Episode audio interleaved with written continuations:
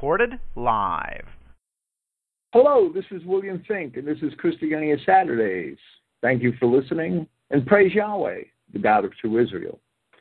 Today is Saturday, July 7th, 2012. I'm here in um, Clio. I better pronounce it right or it'll hit me. He's sitting right next to me now. I'm here in Clio, Alabama, at the home of Don Spears, my favorite Baptist pastor. and, and I told him months ago when I came through here that we do a Saturday night program together, so here we are. And, and I've really been enjoying myself at Don's house and and um, his company and the company of his wonderful family. Tonight we're going to talk about. I guess I don't know what we're going to talk about. We're probably going to talk about a lot of things. We will take calls after the first um, 30, 40, 60 minutes, whenever, whenever Don thinks it's neat to take calls. Um, we won't take calls from trolls, so it, it, it certain people can just forget it, right? Well, well, we'll take calls, but we're going to start out. I think we're going to start out talking about Baptists, and that's because Don has been telling me all day how close many Baptists are to Christian identity beliefs, and he's talking about original Baptists and not Southern Baptists and and um, who he says are basically Protestants. And I should probably let him explain that because he knows it better than I do. And it would, will branch out into a lot of other areas, but it'll be an interesting conversation. Hello, Don. Hey, brother. How you doing? Wonderful. Praise Yahweh. When you were talk, talking about Baptists, the pro, uh, today's Baptists are nothing more than Protestants, and for the last, um, I would say, for the last seventy years, the word Protestant is being has been being tacked on to Baptists, but Baptists were never part of the Reformation. They were separate from the Reformation, and the way Baptists are defined is not by name. It goes um, Baptist doctrine goes all the way back to the Montanists, who were the first so-called in so-called Baptists in 150 A.D. It started with the Montanists, and it went on through the Waldensians, the Albigensians, the um, Novatians, the um, the Bogomiles, all the way up to right before the the um, Protestant Reformation, and then came the Anabaptists right prior to the uh, Protestant Reformation. And Baptists are held together by a set of beliefs and a rough set of doctrinal beliefs. And um, one of the one of the, one of those beliefs are that that the church is totally separate. In other words, there's two realms. There is the governmental realm, and then there is the church, the spiritual realm, which is totally, totally separate from the um, from the governmental realm. And one of the second beliefs is the verbal inspiration of the scriptures. And um, that is the thing that's basically held the uh, real independent Baptists together for all these years up until just in recent history when all the schisms and divisions have started. And they always believed that there was no such thing as um, no Christian was attached to any religion. In other words, you didn't put a name on them. I don't even know why they accepted the name Baptist. They, they've been hung on them, okay? But um, they any any kind of religion like Catholicism, Methodism, Methodism, Presbyterianism, anything like that, that uh, that was anathema to Baptists because they didn't believe in associating with any any religious so-called denomination. Yeah, they believed in the inspiration of the scriptures on uh, 2 Timothy 3.16. They believed in the verbal inspiration of the scriptures. And uh, as a matter of fact, Martin Luther during the Reformation in his famous in his famous writings about faith, the just shall live by faith, he um, he got that from um, the from the Montanists right on through the rest of the so-called sects uh, right up until the Reformation. That's where he got a lot of his writings from. But um, Baptists, uh, they believed in the um, separation of government organization and the Christian church. They believed that all gov- the church should have its own governing body. Always, uh, their pastor and leadership had to be voted on by the local congregation, the local, the local fellowship, never appointed, never any organization, and you see it's just degenerated down through the ages, just like everything else has. Has the second law of thermodynamics is just falling apart. But that's that's just a basic rough few um, ideas about the way where the Baptists came from. I want to ask you a couple of questions, right? And, and I'm going to give a little background. I, I know the, the Montanists, the Albigenses, the Waldenses. I know that those sects, let's call them sects, existed in Europe and were persecuted beginning with about the 13th century, maybe the 14th century. I know that from, from reading Bede, right?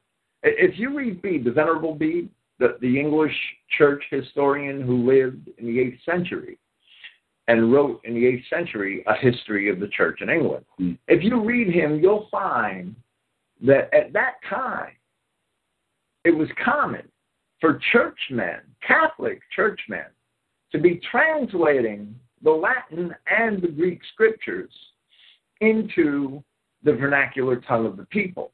And at that time, there was a much greater demand for it because there were a lot more dialects, even in England and even in Germany. Are you talking about Theodore Bede? No, Bede, Bede, the Venerable Bede. Well, well, what I'm saying is the Catholic Church at the time of Bede in the 8th century AD was not the oppressive, monolithic church that became by the 13th century. You see what I mean? Sure, I understand. It definitely was not. I understand It took a long time for Rome to consolidate power and to even have the desire to consolidate total control over all the Christians of Europe.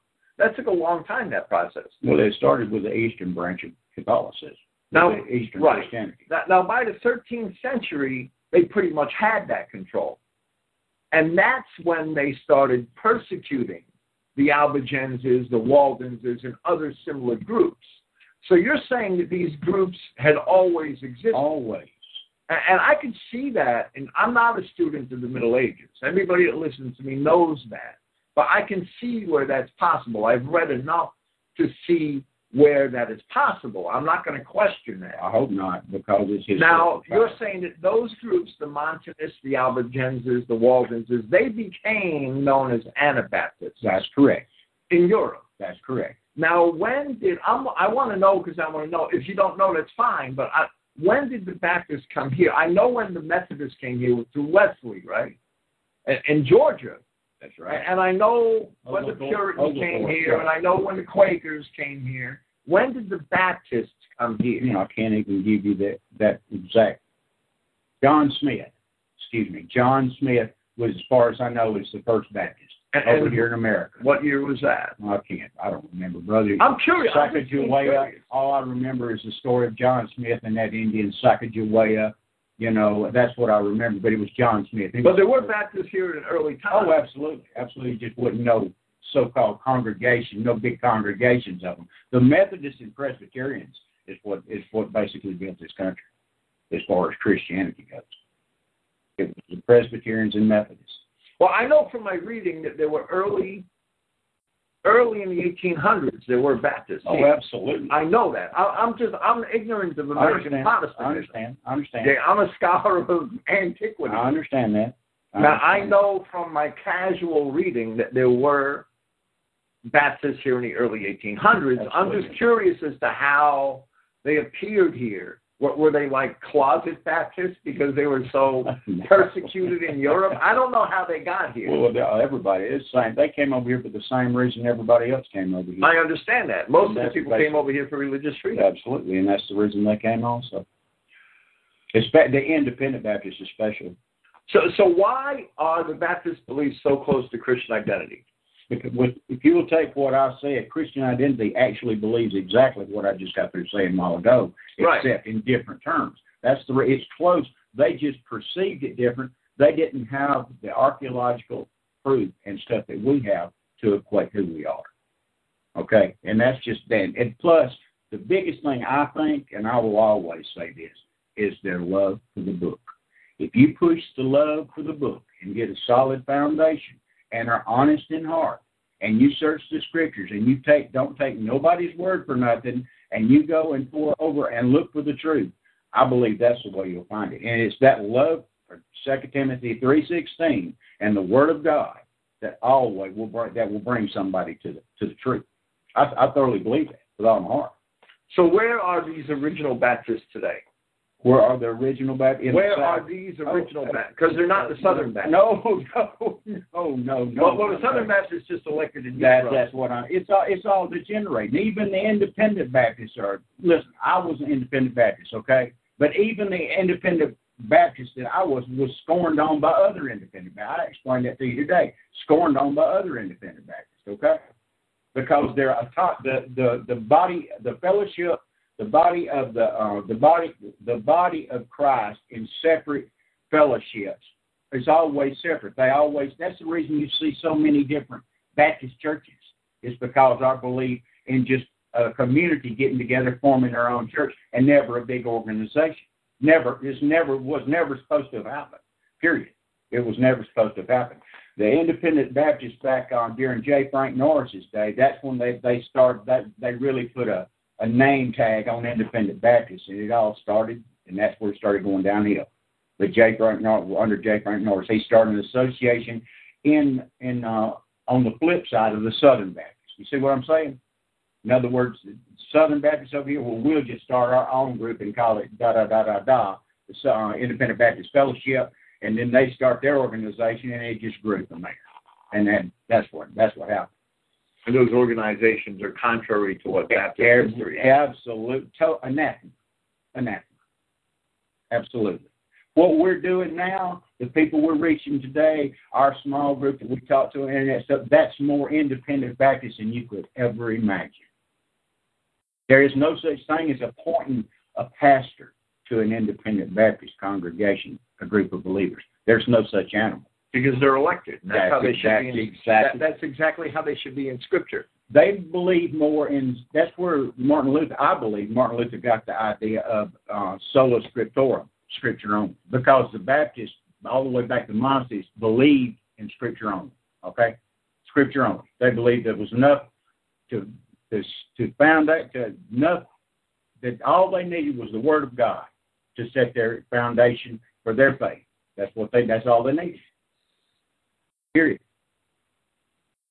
So what? where uh, I'm a little curious because my grandmother was a Yankee Baptist, right? Mhm. That's how she was. Well, there's Northern Baptist, Southern Baptist, Western Baptist. There's all kind of Baptists, brother.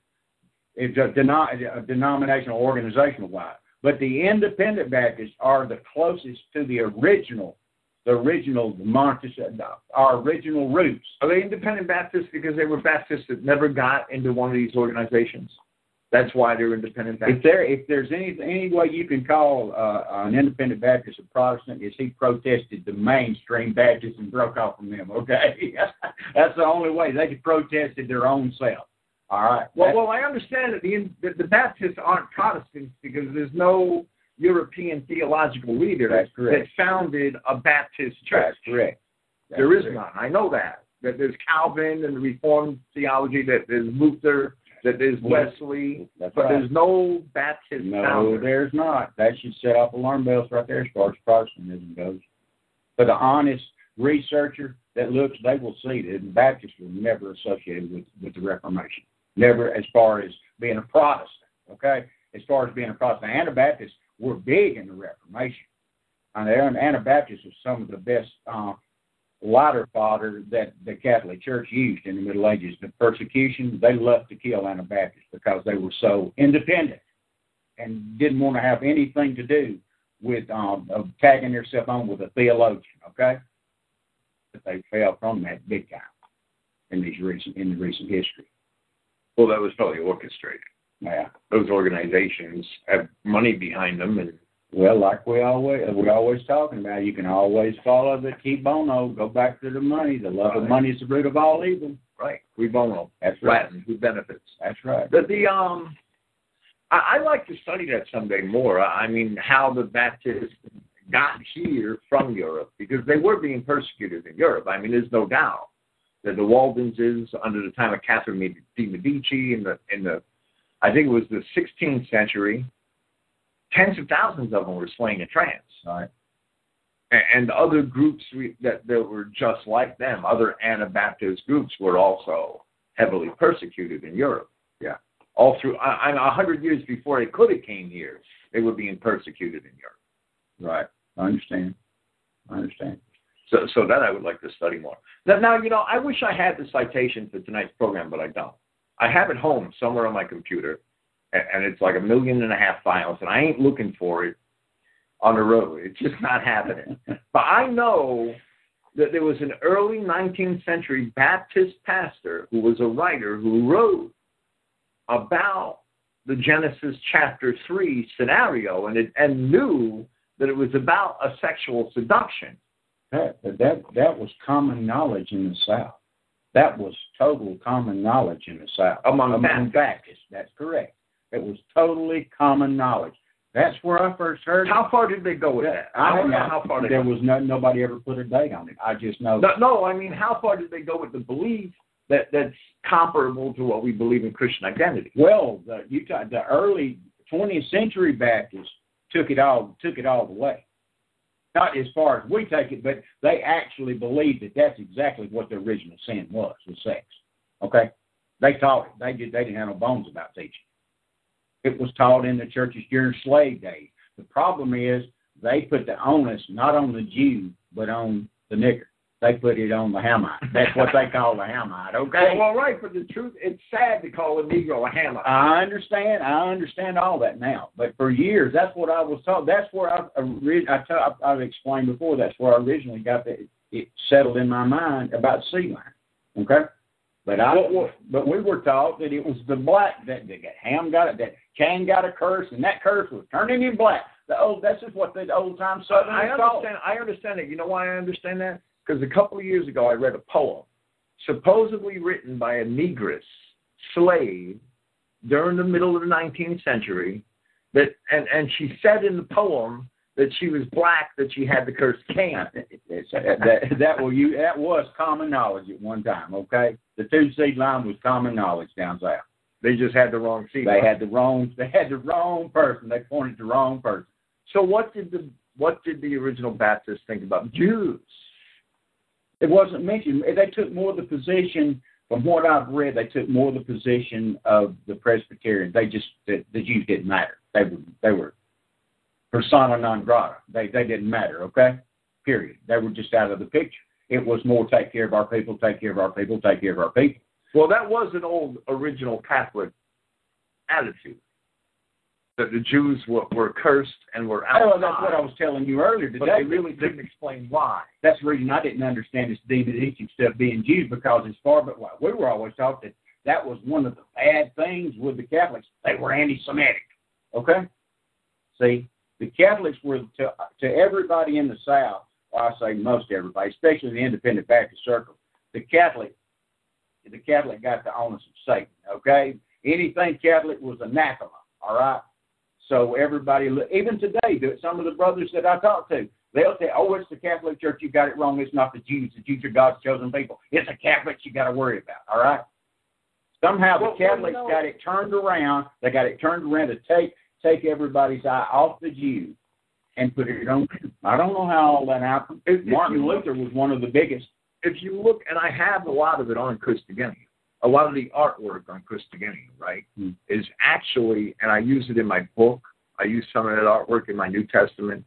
The the, the tree with the skeleton Mhm. and, and Adam and Eve taking fruit. That's from the 15th century. Mhm. right? I have a lot of that artwork. I try to collect it in diverse places, in old books, and I, I actually scanned that myself Right. and put it on my website. And if you look at the handbills from the Reformation, from the 14th, 15th, 16th centuries, from Germany, from Holland, some of them from Italy, from northern Italy, they actually do depict the Jews as the spawn of Satan, but they also, together in the same boat, depict the Pope as the devil and the Catholic Church as being that's ah, satanic and evil. So, so a lot of reformers knew that the Jews and the Catholic Church were, were satanic and And. Martin Luther, he hated the Both Jews. of them. That's right. John Calvin, and Martin Luther both hated the Jews. That now, in, in truth, and throughout the Middle Ages, and I noticed from, from my reading, right, early on, from the time of Justinian, and, even from the time of Constantine, there were some popes that separated the Jews entirely from society and didn't want to or try to convert them. There were other popes and Byzantine kings also who tried to force conversion conversions of the Jews. And that always went back and forth. You get one pope, one Byzantine emperor who wanted to convert all the Jews. You get another one who wanted to throw them all out. And, and, and it went back and forth quite often. But it got to the point where the Jews were totally separated from society. And that, I believe that's Revelation chapter 20, Satan being bound in the pit for a thousand years up until the time of the 1800s when you had the emancipation of the Jew and all of a sudden they became citizens again. Well, see, I've heard that. I've heard that before, but years ago. And there's an old woman said a long time ago, if that ain't true, then Satan sure did have a long chain back there in a thousand years. well, if he was bound back then, that chain so was long. For those thousand years, we're told that Satan would not deceive the nations. I understand. For that thousand years, there was no Jew that could hold office in Europe. Yeah. There was no Jew that could hold a Christian as a slave, and there was no Jew that could loan Christians money at usury, and Christians were barred from use. Now, we know what went on behind the scenes in some places, but for the most part, the Jews were excoriated and separated from Christian society for over a thousand years. Yeah, but like I said, that's not that's not a new that's not new doctrine. That was been that's been taught by historians a long time, brother. Uh, like I said, I heard what, what that years. Ago, I heard that years ago, and I accept that as a allegorical interpretation. But we've been deceived. If all the nations are deceived now, then Satan's out of the pit. I understand that. If all the nations are deceived right now, then Satan's out of, of the course pit. He's out. And if the white race is surrounded by its enemies, then Gog and Magog are here to make war against the saints. So, so I have many valid reasons for believing I what I do about Revelation chapter. I 20. understand, and I believe that is the that is the first fulfillment of that prophecy in a historical context. I really and truly do. I believe that, but I do not believe that's the end about that's the end all because I believe it has to do with fulfillment. Okay, I don't see how. Well, of course, I understand. When Christ returns, Gog and Magog are going to I, lake under, fire. I understand that you don't see how, and the But they're reason not going to be on the sidelines for a thousand years. and which which leads us to the to the reason you don't see that is because of your worldview. It's because of your view of no such thing as a spiritual hierarchy, and of a, of a no uh, certain leader, uh, a no spiritual leader in a spiritual realm. That there is no spiritual hierarchy right now because Satan was down to earth. Uh, whatever you, you say, he uh, he came, he was cast down. Absolutely, absolutely. But his abode now is not here on this earth. He didn't climb back up into heaven. Let's say if you if there was just one heaven, I would have to agree with you. If I, I hey, I understand the way you see the way you see what you see. Okay, if there was if there was no heaven of heavens, if there was, First, I want to know: Is this you that you have the traditional Baptist view? That's what I want I to know. I haven't first. even studied traditional Baptist eschatology as far as that goes because I've I've only been steeped in dispensational, which is new. See, I don't know about the ancient Baptist eschatology. All I know is dispensational eschatology. So, so and that, oh, that only started in the early 20th century. Answer this for me. Do all of today's Baptists buy into dispensational eschatology? Only the ones that's far out in the country don't buy into a moderate dispensationalism, okay? There's different kinds of dispensationalism. Well, well, that's what I want to know. even you're a dispensationalist to a certain degree. You divide the old covenant from the new covenant. You see what I'm saying? Absolutely not. Well, you, you mean you don't you don't think there's been a change? There has been a change. Okay, that's But it's still no, no, no, no, no. the, the That- change in the new covenant is prophecy of the old covenant. Slow down. I understand that.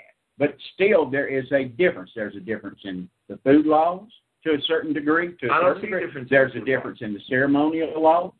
Okay? There's a difference in the Sabbat- sabbatical laws.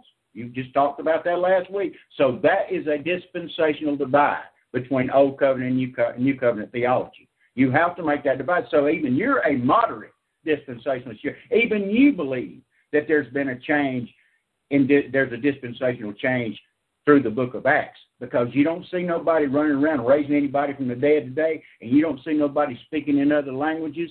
You don't see nobody laying on hands and healing nobody. So even you believe that there's been a change, a period, a linear The change. change that I believe in is the change that was prophesied in the old covenant. There is nothing in the Old Covenant that talks about what I just got through talking about, unless you want to go to Joel. There's not the, the rituals ending in Daniel. That doesn't talk about the ritual sacrifices ending in Daniel. Oh, That's in the- hey, look, that's look, in the Old I ju- Covenant. That's just one. I understand. That's just It's one. all there. I, no, it's not. There's nothing in Daniel about laying on the hands, raising from the dead. None of that. Okay, none of it. Nobody, no speaking in tongues. None of that. Okay, in Daniel. Period. It's in Joel. Some of it's in Joel, Right. But the rest of it transpired in the the Old of Testament. That's what I mean. I'm not referring to only Daniel. I understand. I understand. But the rest of that stuff, the speaking in tongues and all that stuff, that's not Old Testament doctrine. That's not anything that happened in the Old Testament. It all happens in the New Testament. In the new under the new covenant. the eyes of the dead shall be opened, Yeah. the deaf, the deaf shall hear, the lame shall walk. All of that's in the Old But there's no no there's nobody speaking in unknown tongues and all this all this kind of laying on the hands. There's none of that in the Old Testament. There's none of that in the Old Covenant.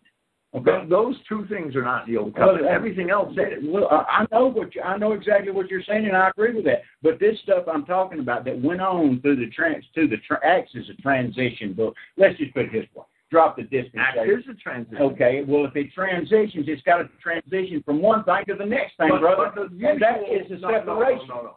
But the usual understanding of the word dispensationalist, as it's used by theologians out there today, Oh, well, I agree. is a transfer from one people Oh, to oh, another. Well, see, that that harkens back to what started today's dispensationalism.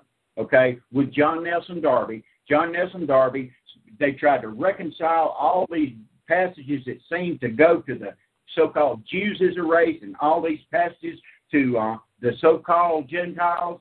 So uh, he he reads Romans. He says such and such was the gospel to the Gentiles, such and such was the gospel to the Jews. So in his mind, he tried to reconcile this. So he made a division, and the, he made a division there. The way he made that division was the English translation of First Timothy three fifteen. Said, "To show thyself approved unto God, a workman needed not to be ashamed, rightly dividing the word of truth." They he divided as an act. they, take that word divide to the umpteenth degree. Well, that's crazy. Of course it's crazy.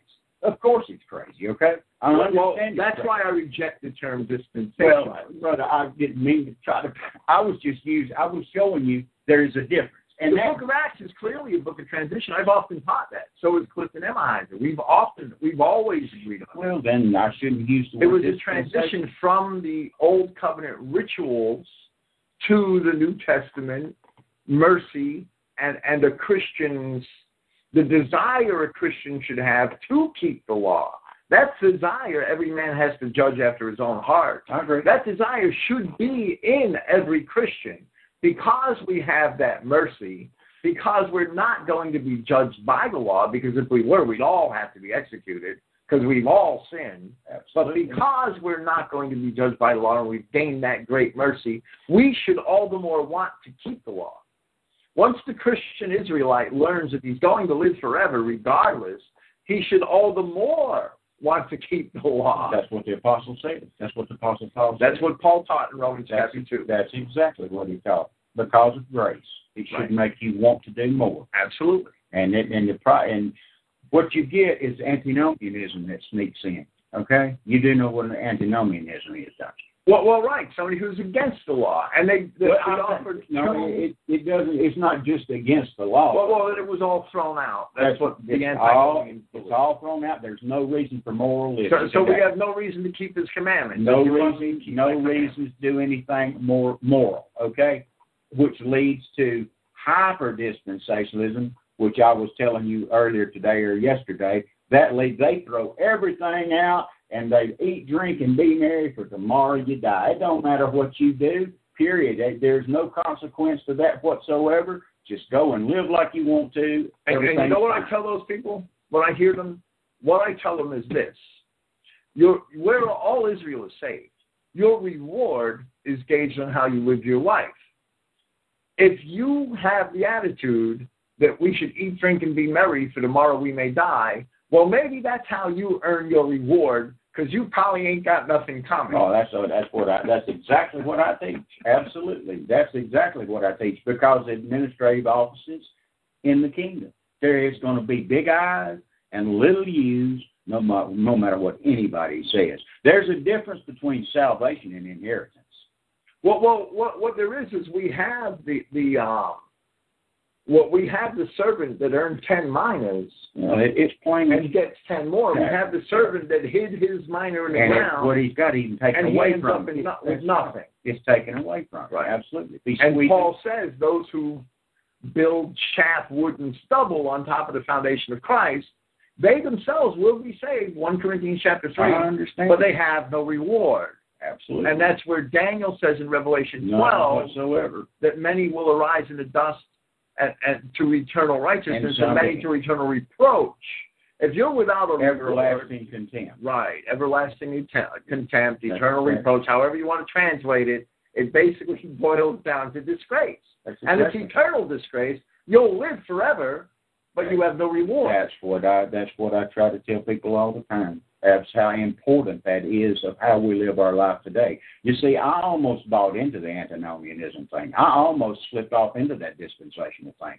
My daughter could tell you about how I almost fell off into that. And I'll tell you what, I owe a lot of bringing me back from that to uh, Pete Peters and and the Anglo-Israel message. I, I have to, I have to give credit where credit's due. Okay. I'm not, I'm not going to argue. I'm surprised by it, but I'm not going to argue with it. I don't see why. Well, you're surprised because you don't know everything he taught and the way he taught. You know, it- you just it's just like what you were talking about earlier. You don't know all this space in between the resurrection and the modern day church, and to be able to comment on what all these people the, the re, belief of the scripture, what led them to believe some of the some of the things that they believe, what led them to believe that. You'd have to go back and study these guys and see their trying the scripture they used, the way they thought, and the way they come to the belief they did, before you can just broad brush it all and throw it away. You can't do that. You can't answer a matter before you hear it. If you do, the Bible says we're a fool if we do that. No, no. I've read a lot of the early Christian writers on various Well, topics. yeah, but you jump, you run to the scholars. You don't need to always read them suckers, right? But well, well, I'm talking about Irenaeus, Tertullian, Eusebius. I've read Eusebius, Eusebius sucks. right? I know he sucks. I, I agree. There's a lot of places they were wrong. Of course. But when I studied my Bible, I didn't read any of them because I wanted to study the Bible in its original languages and come to my own conclusions and make sure that I had at least some sort of solid foundation before I went and read any of their opinions. I. I didn't want to be polluted with their I. I understand. That's a noble idea. That's like I said. I, I think that's noble, and I think it's wonderful you did that. But I still think it was wrong. I really do. Well, well, that's nice, but we all have our role in life. I understand. I understand that. And I don't think it was wrong because I studied the Old Testament thoroughly before translating the New Testament. I understand. We talked about that all week. We did ten shows this week already. We've done ten shows this week already. Okay? I understand.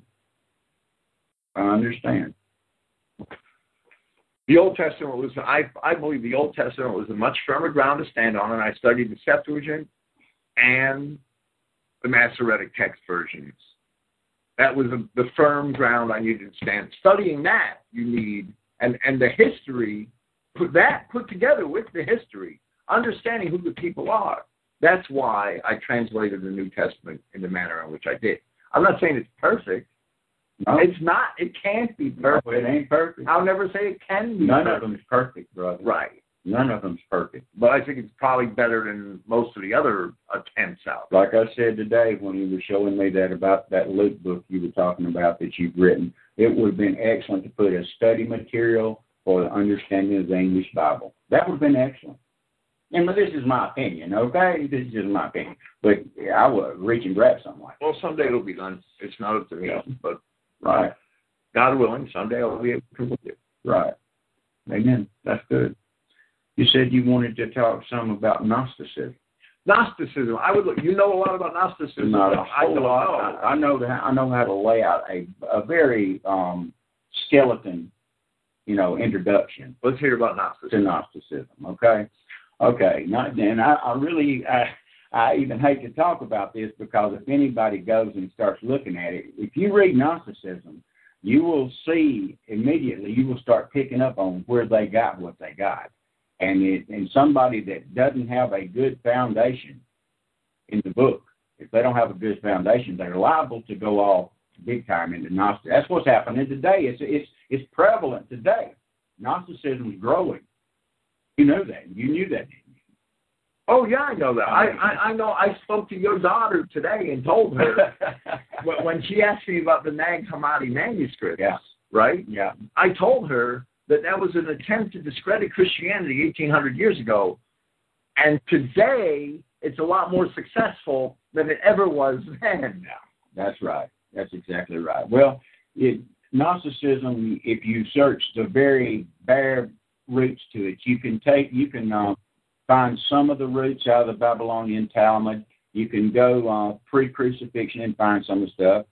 And basically, it doesn't get a, a, a brand name to the early church fathers. Marcion um, was one of the first Gnostics that gained any notoriety because he believed he took all he took the Pauline epistles, all of it, except for where Paul made quotes to the Old Testament, and he threw that out. He didn't believe in none of the Old Testament, and he kept the book of Luke as Paul's gospel. Exactly. And had to show some of that out. Absolutely, absolutely. But we owe what uh, I've heard a lot of uh, scholars, modern day scholars, said we owe our canon, a lot of our canon, to a to Mar- his name is Marcion the heretic that we owe a lot of him because he preserved the Pauline epistles to a bad time in history when they weren't being preserved. But anyway, Gnosticism. This is uh, this is just a skeleton uh, introduction. Gnosticism starts out with um, the light, which is the Father, which is outside of time. In our view, that is God the Father, but in their view, it's called the light. Now, now let me real quick. I'm yeah, sorry. stop me or anyway. Let, let me just say that this is what Gnostics believe. Right. The history. That's of right. And he all um, and just like Baptist, okay, and just like CI, there's differences, okay? So this is not what all Gnostics believe, just like all CI don't believe exactly the way some of us believe. You, there's divisions, okay? There's always divisions, and I hate it. But anyway, anyway, it starts out with the Father who sits outside of time, who always was and always will be, who was not created. And in other words, it's the way we we judge God the Father. But anyway, in out in eternity, the light had this thought, and this thought, if I can think of the word um, andronism, andron, it's some it's some kind of he had a sexual. It's not sexual, but I'm going to use the word sexual because it, it'll explain what I'm trying to say. He had a thought to where he was going to create something. So he had a thought, a, a thought was his feminine side, androgynous. That's the word I was looking for. An androgynous thought to where his feminine side, he created the aeons. Now, these aeons are gods. The first one he created was Logos. Everybody know out there knows what the word Logos means. Well, this Logos was supposed to be the reflection of the light. He was uh, the way we would look at Jesus Christ. A lot of people would look at Jesus Christ as God the Son. But anyway, he created these aeons, and each aeon had a feminine, you had a male and a female. And he created all these aeons, and the last one that he created, the one lowest on the totem pole, was called Sophia. And Sophia, she had a counterpart um, a, a male counterpart, but she didn't she didn't think too much of her counterpart, and she wanted to be like the the light. She wanted to be uh, to create something herself within herself, like the light did. She was want she was going to rise up like the light. I'll just call it Father Light for no other for no just to make it plain to you. But anyway, she had she had within herself like father did with his feminine thought. She, she must have had a uh, male thought, but she had, she created a God, and this God was called Yahweh. Okay? He was called Yahweh. And Yahweh was called a fool by the aeons because this Yahweh in, the, in Gnosticism is called a fool because he runs around saying there's no other gods before me and uh, he's the greatest. He's he's the I am. He's this is what Gnosticism says. But anyway, she created this Yahweh, and this is the demiurge that they talk about in Gnosticism. And this demiurge, Yahweh, created lesser gods under him called archons. let me say the demiurge is really from a Greek word, which really kind of means creator God. Well, that's what yeah, that's what our right, God is. Right, right. You're But the seeing, word you're seeing the correlation that they're making. Okay. Right. All right.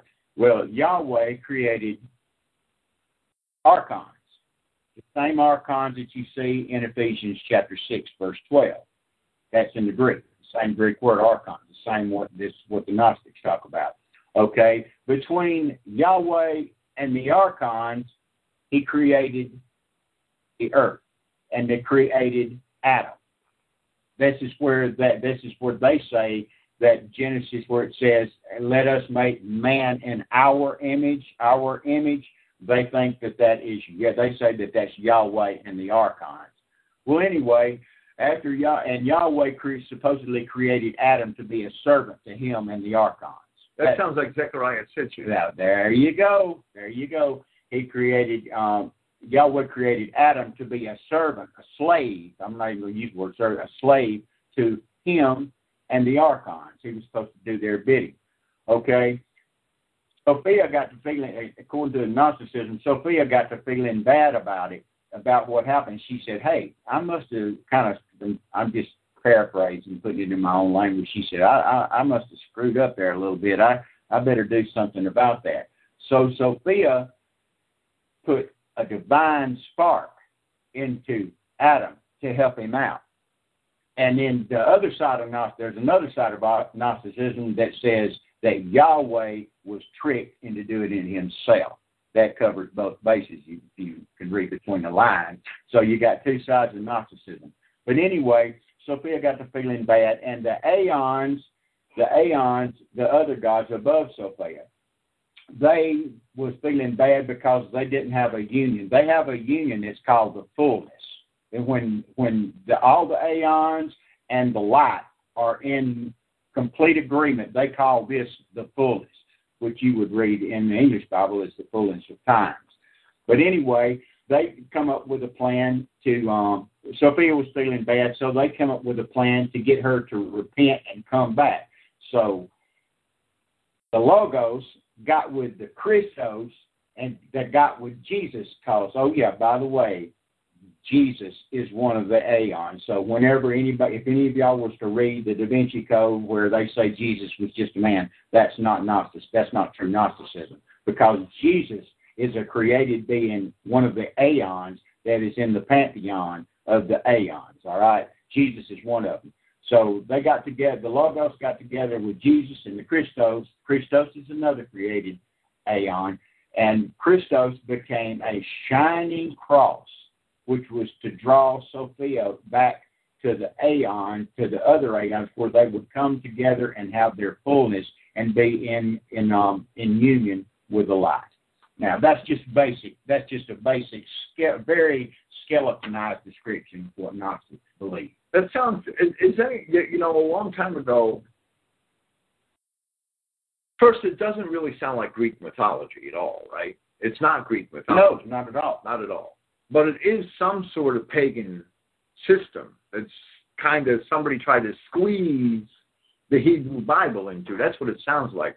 Now, now I know that Philo, I, I perused some of his writing, and he tried to correlate, and he was from Alexandria, and he tried Philo Judaeus, Oh, I know all about Philo. and, and he tried to reconcile the Hebrew Bible and Greek mythology, which is a huge mistake anyway.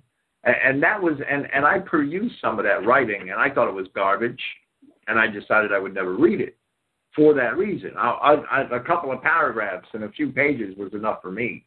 Yeah. And, and uh, but Gnosticism doesn't sound like Philo. Philo had his own little world going on. I'm, I'm asking. That's why I've never heard. I've, I've, I've the people, the what I've read back when I could read, and the people I've listened to, they don't tie it down to any. They can't say, okay, Gnosticism started right here under so and so. Yeah, right. They can't find it. It, Right. it. It's like I said, there's just threads that run back pre-crucifixion. You know, that's the only thing they can come up with when you start trying to search out the history. But like, like you know, it says that that um, God the Father is the Father of lights. You see where they get the light. In the beginning was the light. You know, that's where they get this stuff. And and like like it says, um, God is a spirit. And they that worship him must worship him in spirit and in truth. That's where they get this light was just a spirit that was able to have thoughts, and he had a feminine thought, and they did this androgynous thing, which is actually a sexual thing. And in Gnosticism, the act of sexual intercourse is a sacri- it's a it's a big deal. It's a sacrificial thing. Okay? That that's a sacrificial thing that flows down through Gnosticism. That this act of intercourse is a is a is a big sacrament. Okay, and that's why they pick uh, down here when they try to put Jesus with Mary Magdalene. They try to say that Jesus and Mary got together to con- keep the bloodline going, and that's the reason a lot of people call us two seedliners Gnostics. Okay, you've heard this. Um, people try Because to of say the Sethites. backstab. They try to blame uh, a lot of. They blame us with being. Oh, that's just a Gnostic way of thinking. They say Well, well, right, but I, I, I believe two seed line. I, I mean, of course, I learned it from Swift and Comparet.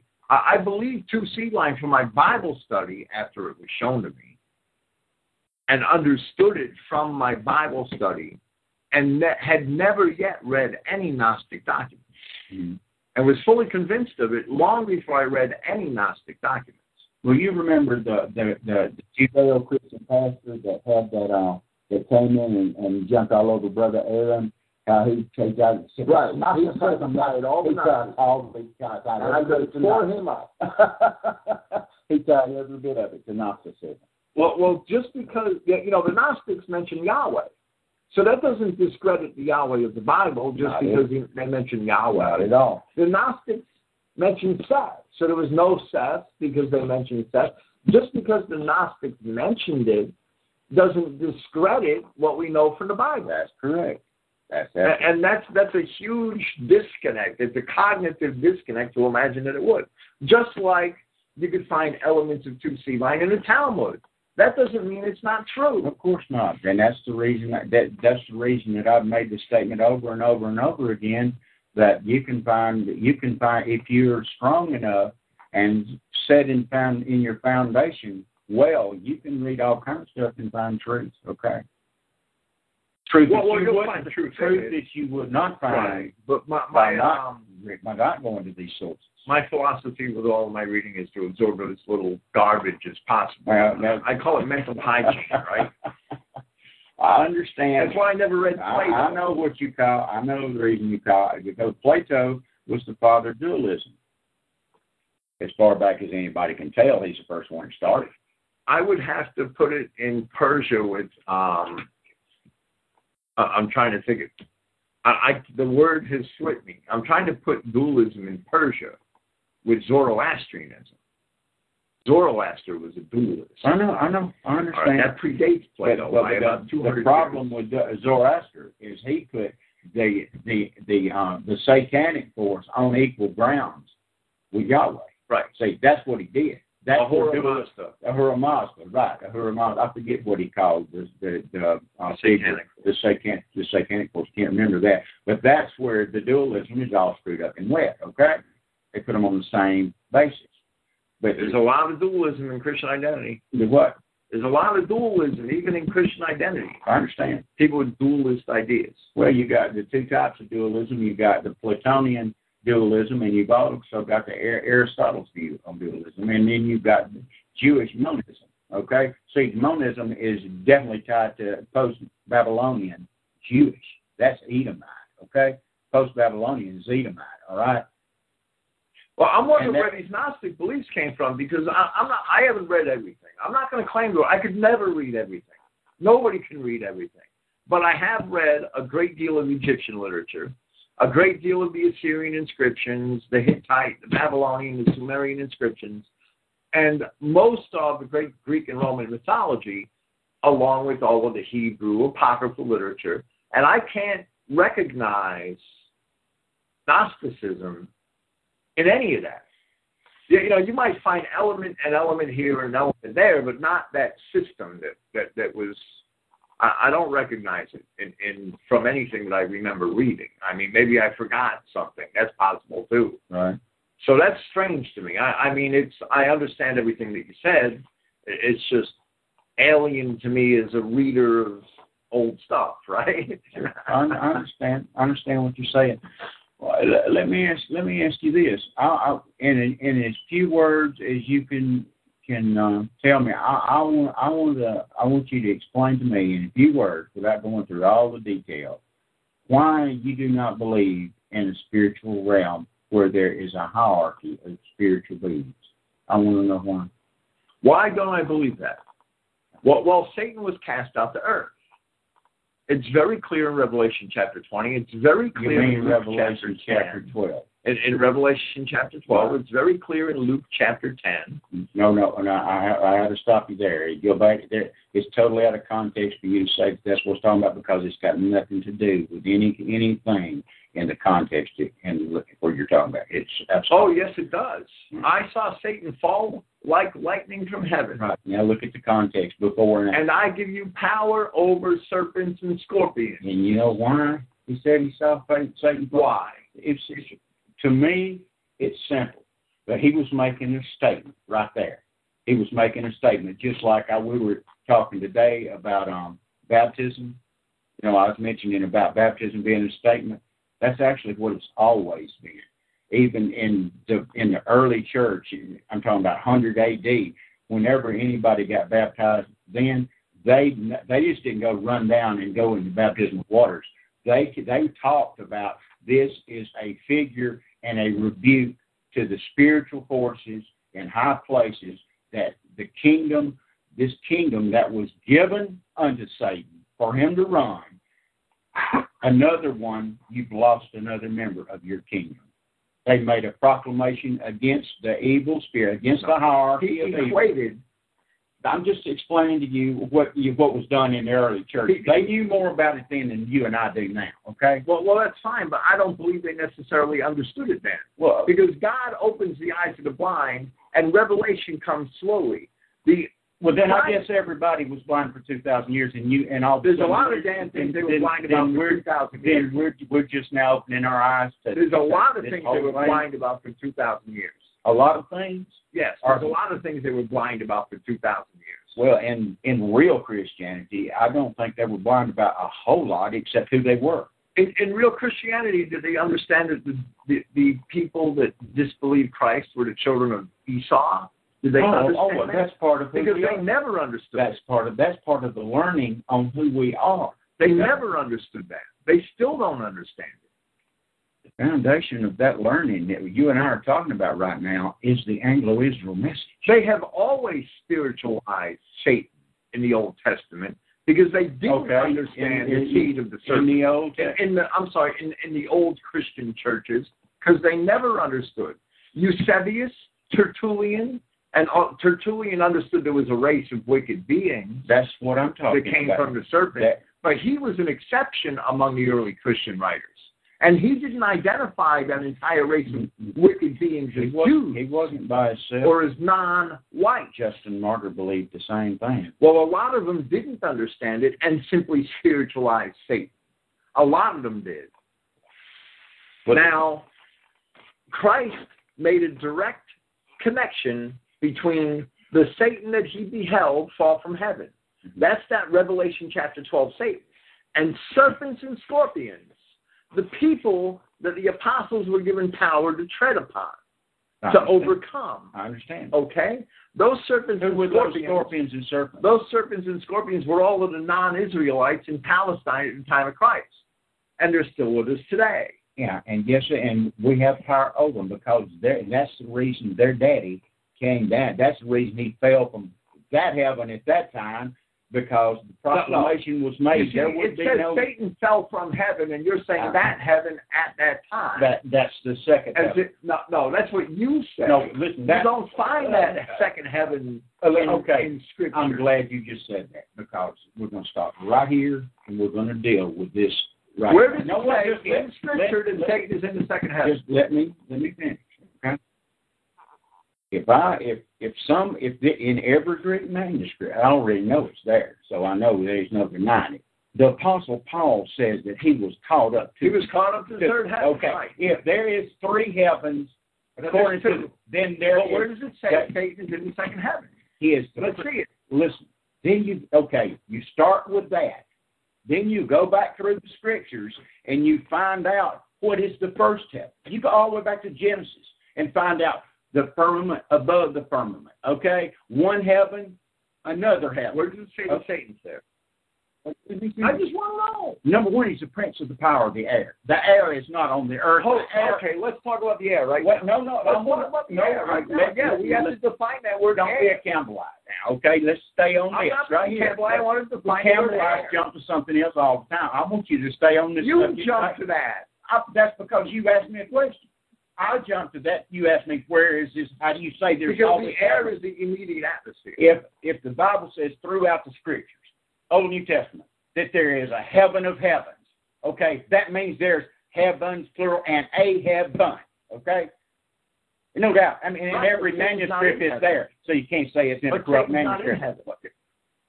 Listen, he was cast out to the earth in Genesis chapter 12. All right, and that and No, I- Revelation chapter. well, excuse me, Revelation chapter 12. As a matter of fact, Revelation chapter 12 is a pivotal. I believe it's a pivotal chapter in the whole book of Revelation, but that's neither here nor there. You say he, he was definitely cast up earth. He was cast up earth and give dominion over the earth. Okay, he is the God of this world. Right. He is the God of this world. He is the God of this world, Right. not them. Okay, them are his No. kids. No, the them are his kids. The reason you know there's a difference, and I mentioned this to you yesterday.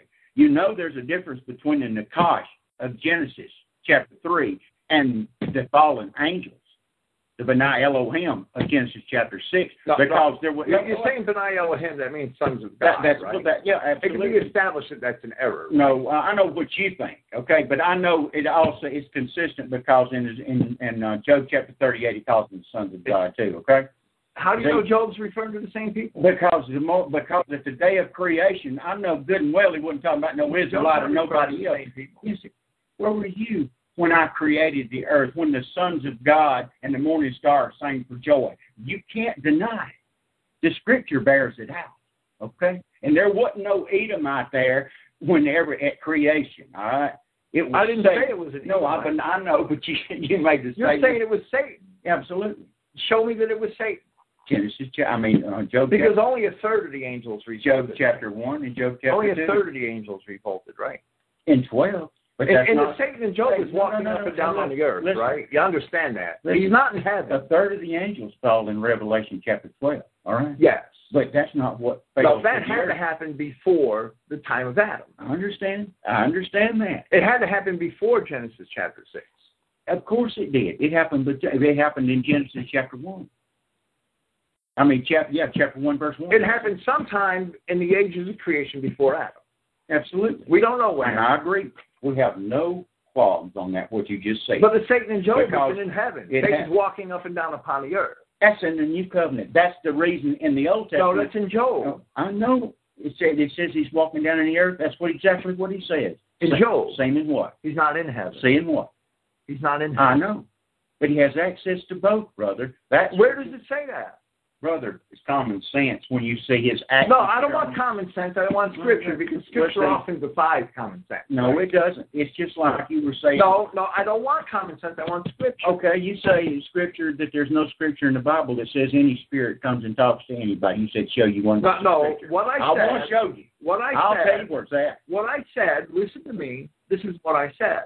I said there's no place in the Bible that I found where evil spirits interact with the world unless they're embodied. Okay. I want to see where an evil spirit interacts with the world unless it's embodied. Okay. I'll, I'll, I'll give you an example. What's the example? It's in First Kings chapter 22, What's it say? verses 19 through 23. What's it say? It talks about an evil spirit came and stood before the Lord. Now, I wonder where it came from. He sure, I he reckon it came from the earth. There- there- I wouldn't think so. no, no, no, no, no. I said interacts with Well, fixing to you said That evil spirit before the he Lord is not interacting with men, He's and that doesn't put it in He's heaven. fixing to, if you knew the story, he's fixing to. He says, I will go and be a lion spirit to Jeroboam. I forget the king's name. Anyway, it was about the battle of uh, Ramoth Gilead, and he came down and told the prophets that there to told the prophets this lie. He interacted with the prophets. Turn there and read it. I can't quote all five, four or five verses by myself. I want to study it. Yeah. Because it's the only one. Denise, If it's well, in there, you, it's you asked for one, and I'm giving one. it to you. I'm- um, Kings. yeah. First Kings chapter 22. Go with verse 18 through verse 23.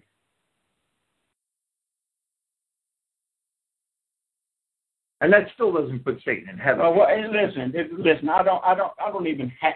Listen, I don't even have to put one scripture. It says, "Okay, Satan's in the second. and the king of Israel said unto Jehoshaphat, Did I not tell thee that he would prophesy no good concerning me? This is 1 Kings 22 Mm-hmm. from verse 17. And read on. And the king of Israel said unto Jehoshaphat, Did I not tell thee that he would prophesy no good concerning me, but evil? And he said, Now hear therefore the word of the Lord. I saw the Lord sitting on the throne, and all the host of heaven standing by him on his right hand and on his left. And the Lord said, Who shall persuade Ahab that he may go up to Ramoth Gilead? And one said on this manner, and another said on that manner. And there came forth a spirit and stood before the Lord. That spirit is Ruach, wind, breath, mind, spirit, and said, I will persuade him. And the Lord said unto him, Wherewith? And he said, I will go forth, and I will be a lying spirit in the mouth of all his prophets. And he There said, you go. That, well, okay, that's an evil spirit, There but that's go. not Satan. This spirit stood. It. Te- hey, listen. The angels in This- what we have here is an allegory, and it's not Satan. Okay. You're not going to convince me that this, yeah, tells, I- that this puts That's because every time you that you run across something that you don't see in your paradigm, you jump to allegorical interpretation. Well, well, this is good. But No, my, yeah, I jumped to allegorical interpretation did. because this doesn't put Satan, those adversarial angels who rebelled against God and were cast out to earth. This does not make that one of them. Well, if you if you listen, let, let's let's clarify something real quick. I wish that uh, a proper name hadn't even been put on.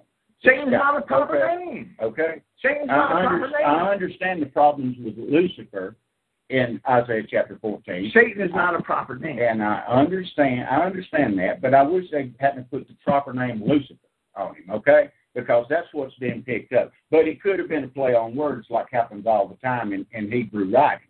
You know that through idioms. Lucifer is talking about a man. I, I understand. It King says Bab- right there, thou art the man. King of Babylon. I know. I understand, and I, and I had to apologize because I didn't even realize that. And I told you this week when you got here, I was going. to Yes, you did. I sure did. When I'm wrong, I'll admit I'm wrong. Okay. So I went and studied that as deep as I could possibly uh, study it, and I found out I was wrong. I realized that. I, all Lucifer is is is Venus. Okay, the morning star. That's all it really is. You want to take it. It's being used in Isaiah as a pejorative Well, for the king of uh, Babylon. well, it's just being used as a type. Okay, you can call it a pejorative if you You want. can call it but it's- Any man it's who thinks that he can deny the word of God or oppose the word of God is the light bearer. He makes himself the light bearer, or at least he tries. That doesn't make him the true light bearer. I understand. The ancient kings of Tyre, the kings of, of the Roman emperors, the kings of Egypt, all thought they were light. I understand. I understand. There's all kinds. There's people today that think they're God. Okay, look what's happening today. Eh, man always gets this vanity about him and thinks he's But, God. but here is one example Well, of that you asked for one, and I gave it to But you. this is But not. anyway, let's get, if you want to find out really where the where the where the um the entities are, Paul tells you very plainly in Ephesians chapter six, and that ain't no freaking allegory. no. The In word. Ephesians Yeah. chapter 3, Paul defines the No, no, heavenly places. let me tell you He speaks in them. I know what you're saying, and I went and checked that out. That's not the same Greek words as he uses in Ephesians chapter 6, verse 12. The cosmocraticos, archons, and exousias. Okay? Check it out. Check it out.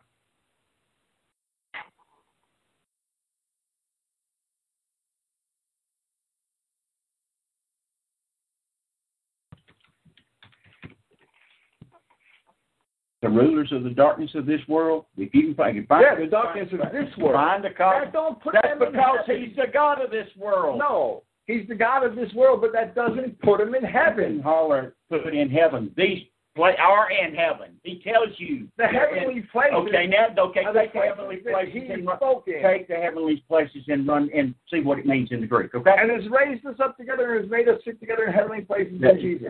Oh. Here. Exactly right. To, to the intent that now unto the principalities and powers in the heavenly places might be That- made known by the church the manifold wisdom of God. He spoke in those heavenly places. Go to your Greek That's where you're good at. It's the Greek. Okay, that's what you read. That go. Okay, now go back to Ephesians chapter six and look at verse twelve. You're not going to see that. Okay, and see what the meaning in the concordance is of high places. All right. It's heavens. Epuranios, the same word. So what does it mean? It's the same. what It does it means mean? well. Well, this is how strong is defining it. So existing in heaven. so So Paul spoke so, in heaven. so either strong, strong, or you're right. Strong, Correct. strong. Strong, strong. Okay. Strong's wrong because Paul spoke in these heavenly places. They're the seats of power and authority on earth. That's the heavenly places Paul spoke about. When you say something down here, do you think that it's heard where Yahweh is? Do you think that it's heard where Yahweh Does? Yahweh need to hear, hear the word of don't- God? don't say- I asked the word of. God? Just answer the question. What's Paul's commission? Paul's commission, Paul's commission is to speak before the nations and the kings of the children of Israel. I understand, and man. Paul is explaining in Ephesians chapter three that he fulfilled that. Listen. He spoke in the heavenly places Listen. before the nations and the kings of the children of Israel. Listen. He spoke to those principalities and powers The, on, on this earth. the very thought of there not being what the Bible says that there are in Ephesians 6, the very, if there's not, we have a very weak God, okay? we don't have Because if he can't, powerful yeah, no, no, no, no no, no, If he can't squelch a bunch of hook nose sap suckers, okay? If he can't squelch, he is a very weak God. Here's the deal. Here's the deal, brother, and this is very easy to understand. And, and I can prove I can prove your point. See, I could go to court and prove your case. I can prove my case. I know you can. But I'm not going to switch to your case. You're not Yes, convincing I- me to say I never set out to convince you. I didn't say that. There's no. I'm not. I wouldn't even try. But what I'm trying to tell you, I can prove your case in court with it, but with potatoes and meat, with literal stuff that you can see. Okay, because that's your whole paradigm and your worldview. You take. This is my opinion. Now I may be wrong, and if I am, let somebody correct me. You know more about yourself than I do, but this is just from observation. You try to bring everything into something you can either touch, taste, or feel. Okay? Or see. It's a literal thing. Okay? Well, understanding to understand the scriptures, the Apostle Paul says in 1 Corinthians chapter 2, verse 13 and 14, that that is the natural way of looking at things, that only in the spiritual understanding can you understand some of these things in the Word of God, because it's foolishness to the natural way of looking at stuff. For we look not at the things which are seen, but at the things which are not seen. For the things which are seen are temporal, but the things that are not seen are eternal. I understand all of that. But well, you, But you've got to, understand you that have to, in, you have to inco- no. We wrestle not against flesh and blood. You're, you're right. We're wrestling against ideas. We're wrestling against spiritual understanding and, and That's evil not- That's understanding. not what the book says, This brother. is what the book No, it's not. That's the way I That- read. I know that's the way, and I'm explaining the way you read it. And I believe that that's the correct way. But we have a battle for hearts and minds here, is what Paul's saying. That's just part of the battle. It is just part of That, the that's just part. The, our biggest part the other part of the is their dad. entirely genetic. It, our, our, okay, listen. You understand that in the Old Covenant, the whole Old Testament, the word Satan, I wish there's something else. The word Satan is only used three times, three, four times, maybe four, but I'm going to stick with three. Okay. The reason that you want that you see only a few times is because the whole his whole job, what he was trying to do, was different than it was under the new covenant. In the old covenant, Oh, so Satan's a dispensationalist. no, no. I'm just going to show you the difference. If you deny this, you're just denying the point. I don't. Okay, I'm fixing to tell you. The only the reason that his move did it changed from the Old Testament from the accuser of the brethren. All right, in the New Covenant, it's every other freaking verse and chapter. The devil, the devil, the devils, plural, the devil and his devils, the devil and his angels, the devil and on and on and on again. And the reason it's different is because the whole whole thing is different. Okay, New Covenant theology is different in a respect to Old Covenant. No, it's not. Of course it is. Of course it is. Because the words are different, and things that are different are not the freaking same in any language.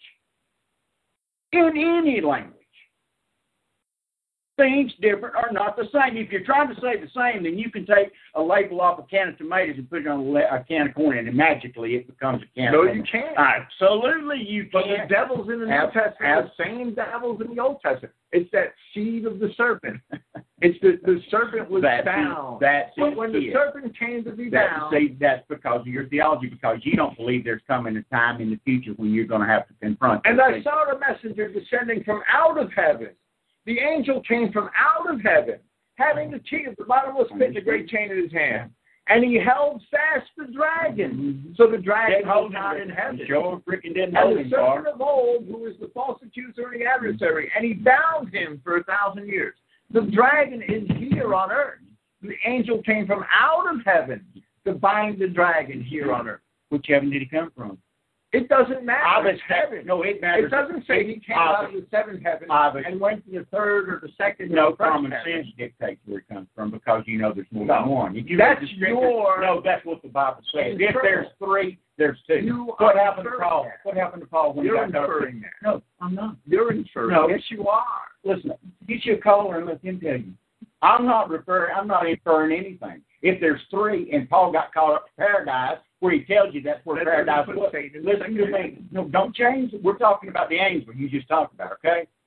We're Who's talking about binding Satan? He came out of heaven, the Yeah. third heaven, came down to the second, to the first. Okay, you see, Well, that's what you're saying. that's what I. You're writing that into Revelation chapter 20. No, I, no, I'm not. I just. Well, you're not going to convince me of Well, it. he must have came from paradise because it doesn't. Aren't the angels usually with the Lord? I'm just let. Well, the angels could be where they want to be, Well, right? Sure, just like Satan could be where he wanted to be, and his angels could be where they wanted to be. Absolutely. That's what you're I- saying. No, no, I agree with what you just said. I agree with you 100. percent No, that's what you're Because saying. the other third, of Because you're there wasn't just 200 you're angels. putting there. evil angels in. I understand that, There wasn't. Okay. As a matter of fact, they were put over the nations. but they were Oh, all. You're saying they were put over. No, nations. that's what it says in Deuteronomy 32. And and that Okay. these Edomite Jews and these Kenite Jews, these descendants of the serpent, the seed of the serpent, which has always you're- been over you're all calling, you're calling you're calling the seed of the serpent the Benai Elohim. Turn your it. No, no, but I Elohim turn, get your step to the sons of God. Okay, then that's who was put over the nations. Turn. Then, your- then they're the good oh, angels. Oh, oh, oh, they went. Oh, then no, no, no, no, no, no, no. They were originally, they're part of the host of heaven because in Psalms 82, there's going to be judgment brought against them. Okay, where it said, "You say you're gods, but you're going to die like men." That's all of the sons of God. Listen, that's a third of them because they was put in charge of the nations, and God don't like the way they've acted. He says you've screwed everything up. This is our paraphrase now.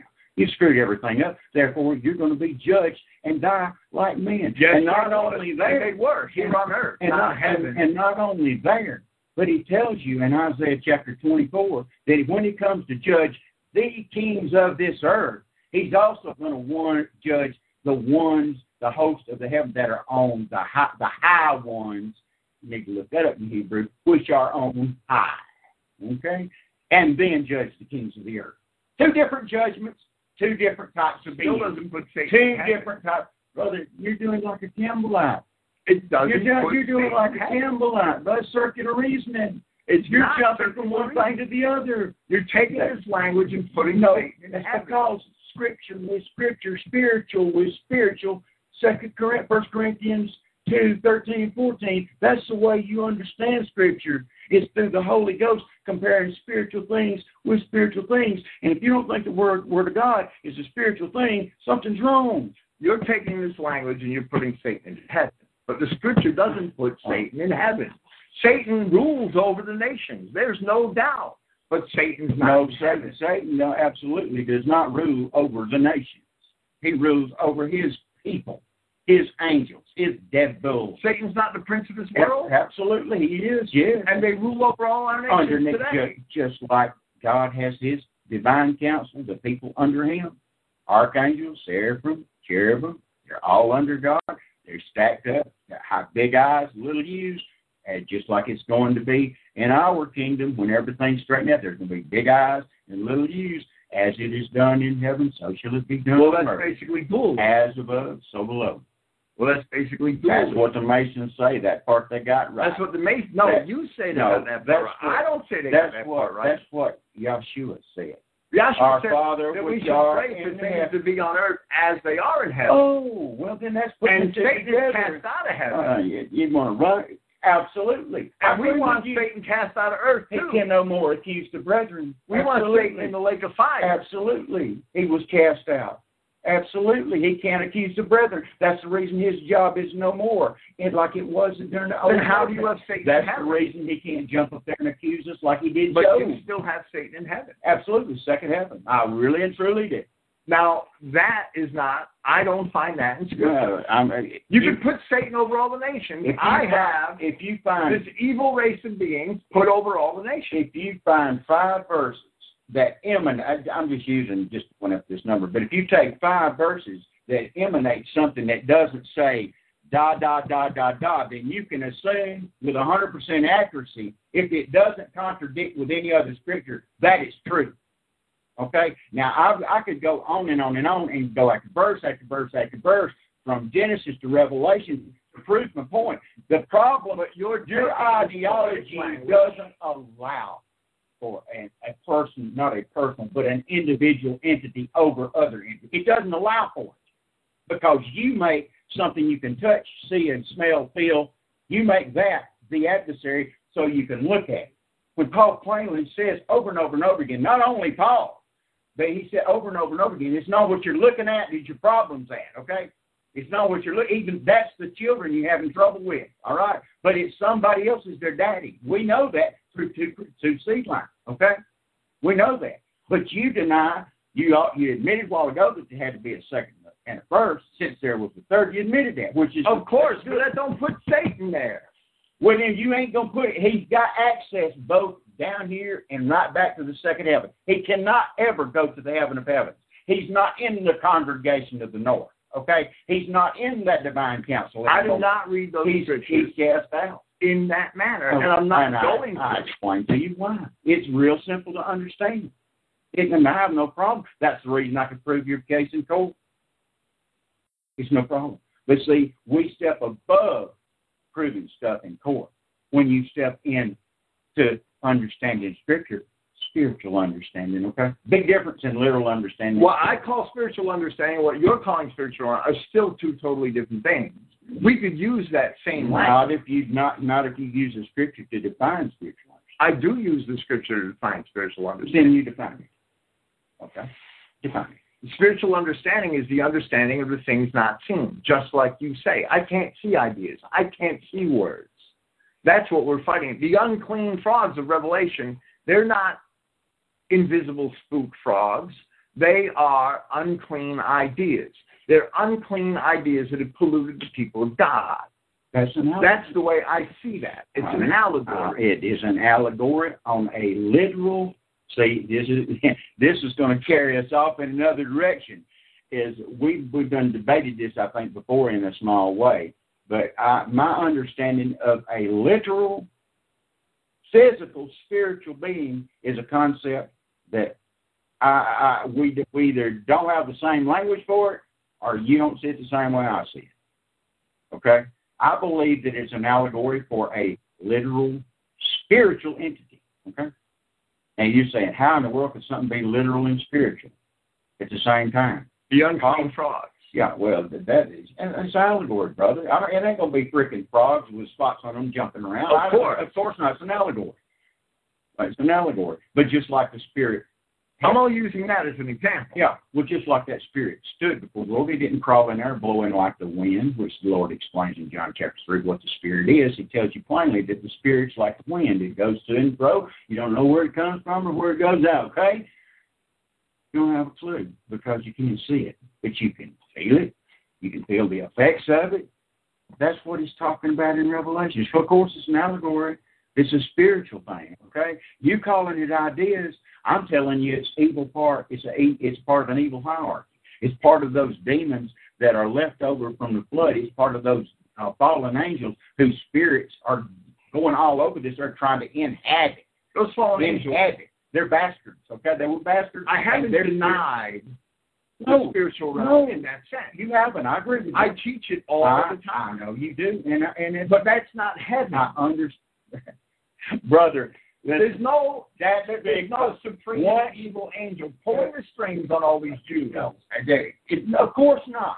He's giving dictates to all the rest of the what part of the host is with him, what part of the third of the host of heaven, which are innumerable. Okay, they they're the ones that do his bidding, just like it. I do not see it that way. I don't find that idea in Scripture. Well, I'll tell, I'll tell you why. It's because it's it's simply because of your interpretation of the whole book of Revelation.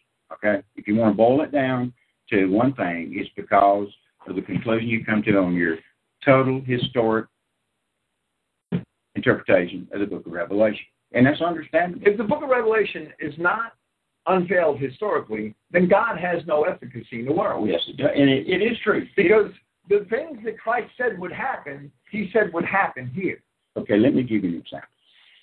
And you, you, and I know you believe this. See, that's the reason it boggles my mind sometimes because I see you. uh, We agree so much on on something, and you'll say, "Yeah, this is part of the fulfillment, but it's got to do a fulfillment."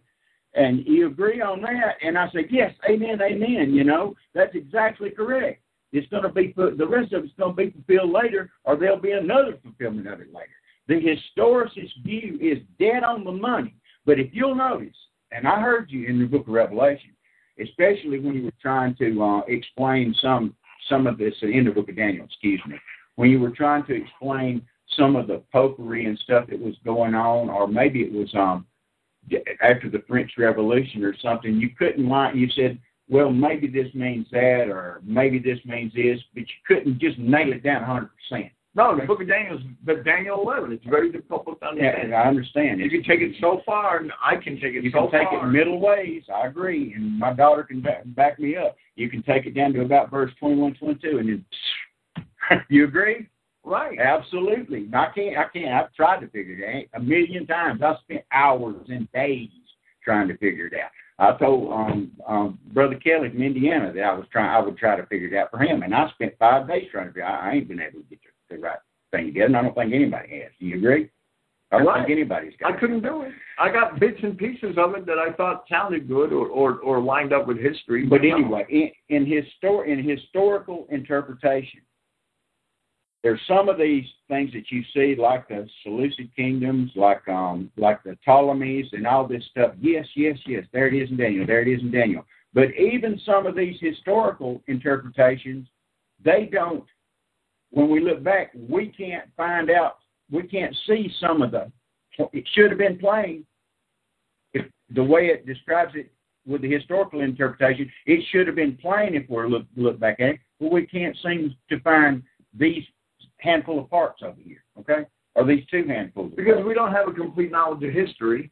Because we don't under we we don't partially, and I'll tell you what: if there's n- if there's not any dual fulfillment, if there's not any dual fulfillment on more verses than you give give credit to, then I will bow and not bow. I'm saying that figuratively, allegorically, but I will concede that I was wrong. But the, when I look around with the worldview today, with people running to and fro, and knowledge increased, and I see what's happening not only in the first heaven, but also in the second heaven. Okay, when I see what's going on, and I and I and I and I and I look all over the world and see this stuff not only happening around here, and definitely not being Jewish led, with no Jewish ties whatsoever, or maybe around down here on the a little bit down here, and have had experience my own self. Not speaking from what just somebody told me, but my own personal experience, talking with those that's had their own personal experience, talking with those those and the other folks that's had their own personal experience. I know there's stuff coming down the pike in the near future that's going to be a dual fulfillment of some of the historical fulfillment prophecies out of Daniel and also Revelation. And that's the reason there has to be, there has to be a divine hierarchy of wickedness. Okay? Not necessarily. If, if there's not, if there's not, then none of the scripture makes sense. It all makes perfect sense. Well, and and I I know it does, and and I can I can appreciate that. I understand that because I have. This is what I've done. I have tried my best, and now it's been wonderful with you here. I mean, I you know how you said there's a lot. We think the same way you say it in different words. You know, would you you you told Cammy yesterday that hey, me and your dad uh, uh, say the same thing but in different words. With you here, I've got to understand more. But I set out when we first met to go through everything that you believe, so I would, so I wouldn't make any accusations. That that I would never make any accusations against you, brother, because I love you. But I wanted to know the way you thought. Okay, I wanted to see where you were coming from, and that's the reason you're here now, and we're together now. I love you, and I see where you're coming from. I just think that that you're wrong on some of the inter- on the on some of the dual fulfillments of prophecy which we can disagree on eschatology all day long, and that's got nothing to do with us loving one another. And, and you know, you know what I'm saying. I po- first, I point out dual fulfillments of prophecy. All I, you sure do, and that's what I through Isaiah, through Jeremiah, through Daniel, Joel, Joel, Joel, Joel. How, however, when a historical fulfillment of prophecy is perfectly clear, once you understand who the people are, I understand. And we see that history often repeats itself. Absolutely. There's no doubt. Absolutely. Babylon fell in ancient times. Absolutely. Babylon's going to fall. Absolutely. But it's going to be mystery Babylon this time, not the old Babylon like some idiots try well, to When. I wrote Christ-like, I explained that that Satan that fell in Revelation chapter 12 had to fall before Adam was created because he's identified as that old serpent. And that old serpent has to be reference to the garden. Everything. Uh, let me to this. me. Let me explain this. Okay. To me, Satan is that race of people here in the world, just like Christ or the anointed are our race of people here in the world. Okay. Now Satan is summed up in the Edomite Jew, but the Edomite Jew is surely not all of Satan. Okay. And Satan keeps climbing up, infiltrating our nations, ruling over our nations, just like he was given and, and that's for our punishment. That that's because he is the prince of this world until Christ finally throws him into the lake of fire. That's for our chest. There's a lot of spiritual reasons why that satanic entity is the prince of this world. The, the biggest spiritual reason is because of our, as a race, our disobedience. That's the biggest reason. That's why Adam fell in the garden. But Satan keeps getting up to the top, keeps recreating Babylon, and has to keep falling. If we didn't let Satan recreate Babylon every so many years, then Satan wouldn't have to keep falling.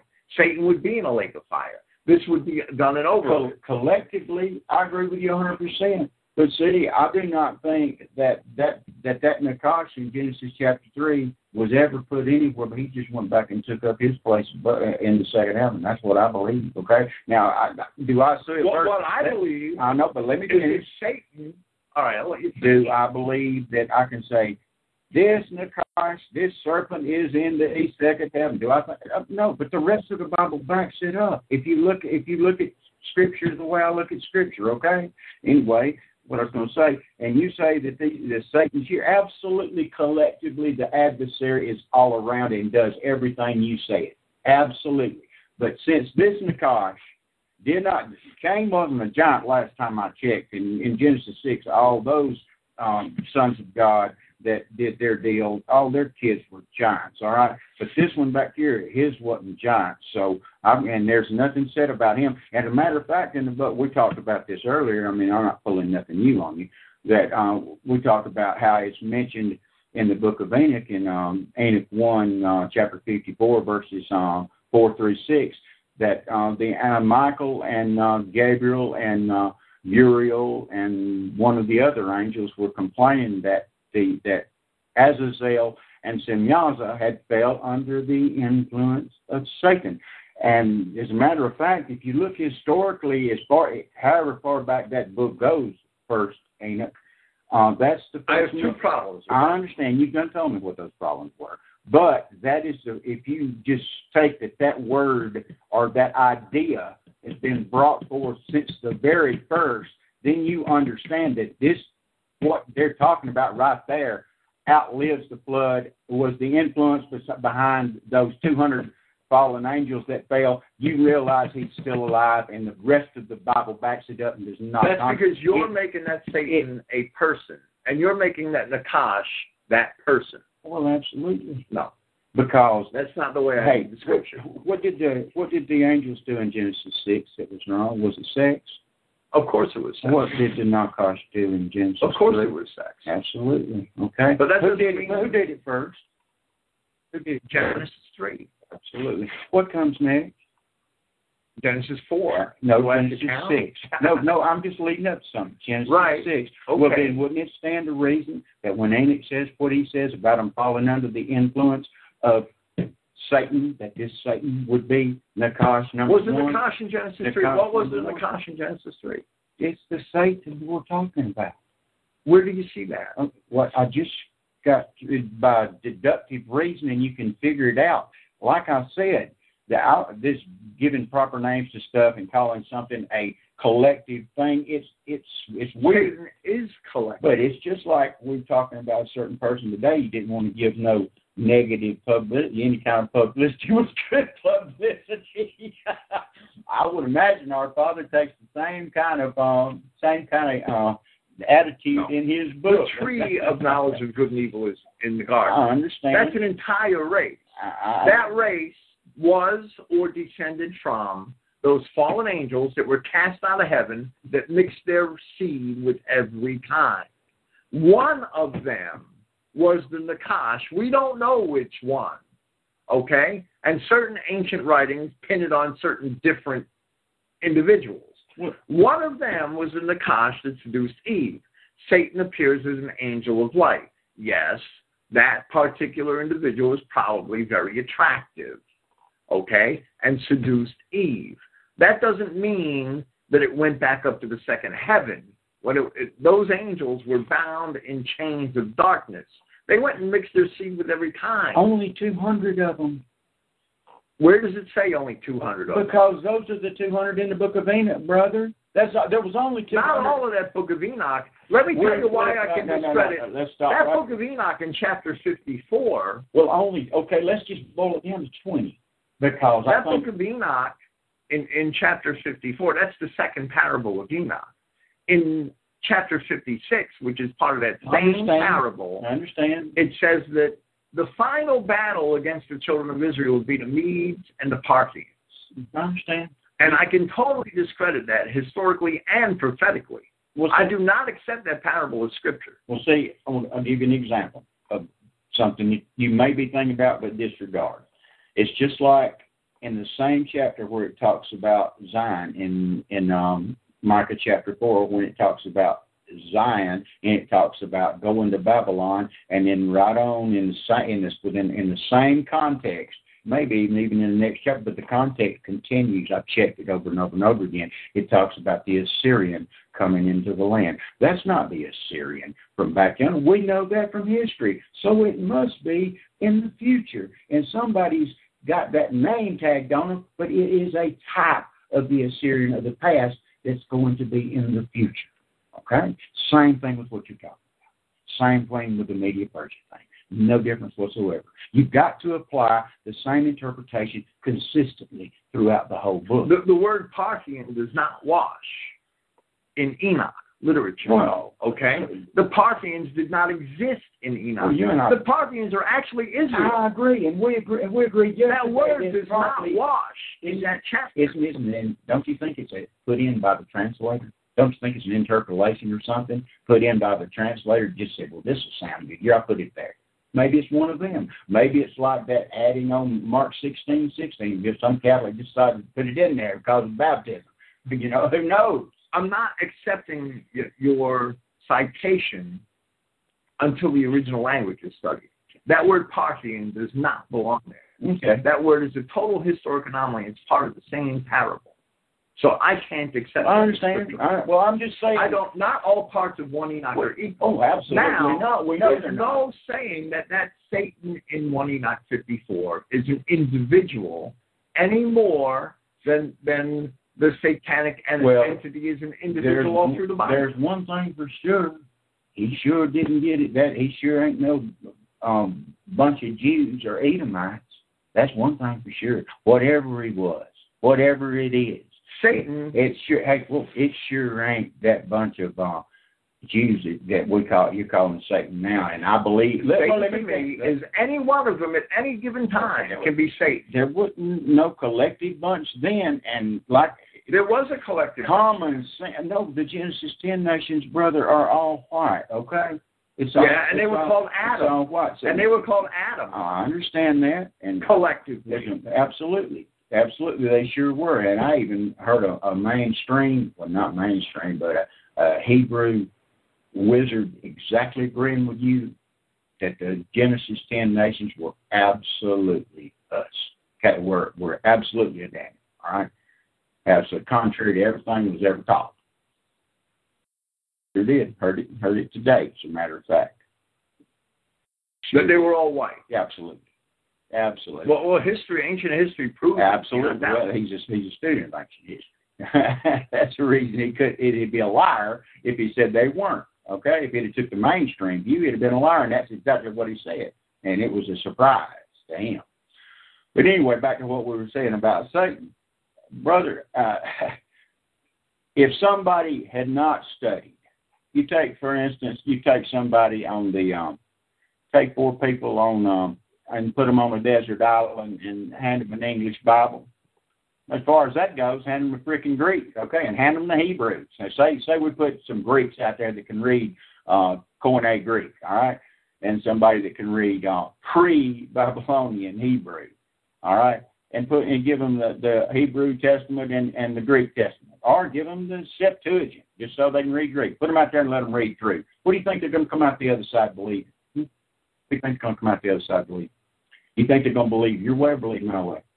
With no influence from nobody, what you think they're going to believe? You think they're going to believe my, and this ain't got nothing to do with me. It just so happens that the majority of the body it believes like I do, and and has always believed like I do to a certain degree. To a certain degree. The early. Christian writers believed that But- Satan was spiritual, yeah. But, let- but let me finish. And they didn't believe that Satan was physical at And all. what do you believe they would come out believing like you because of higher scholarship, or do you believe that they would come out believing like the majority of us believe? Okay.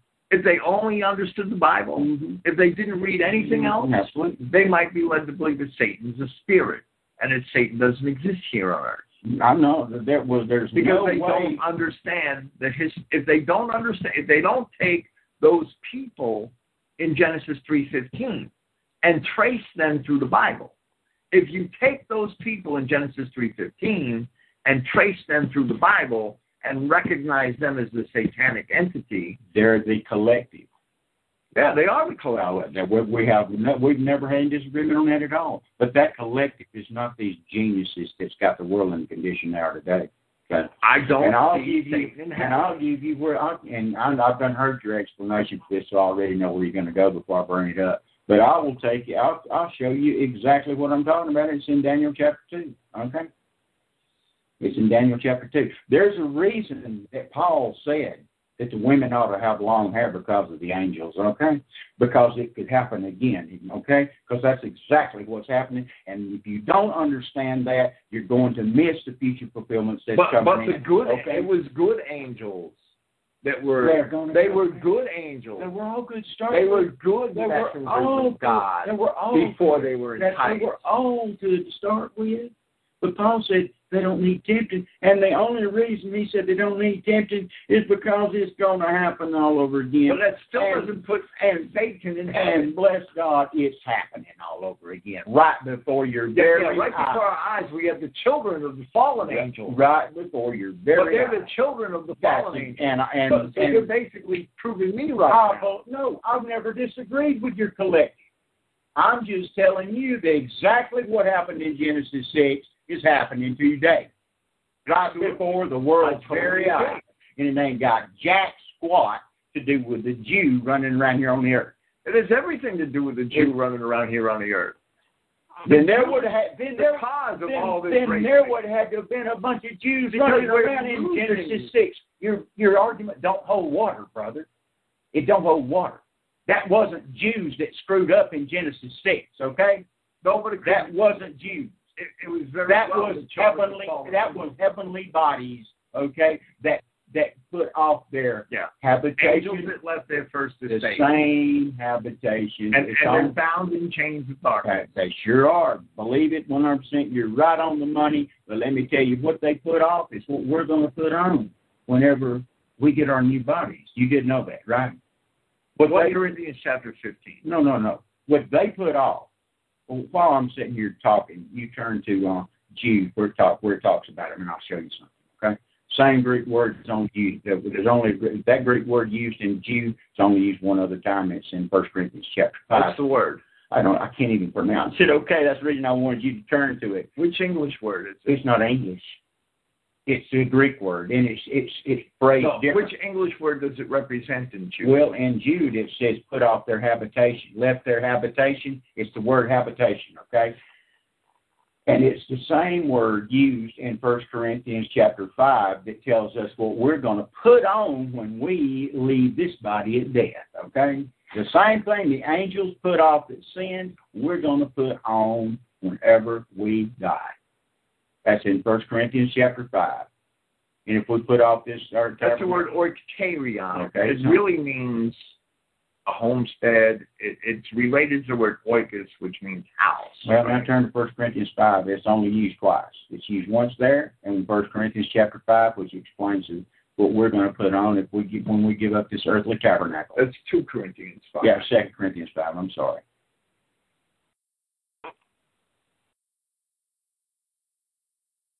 Okay.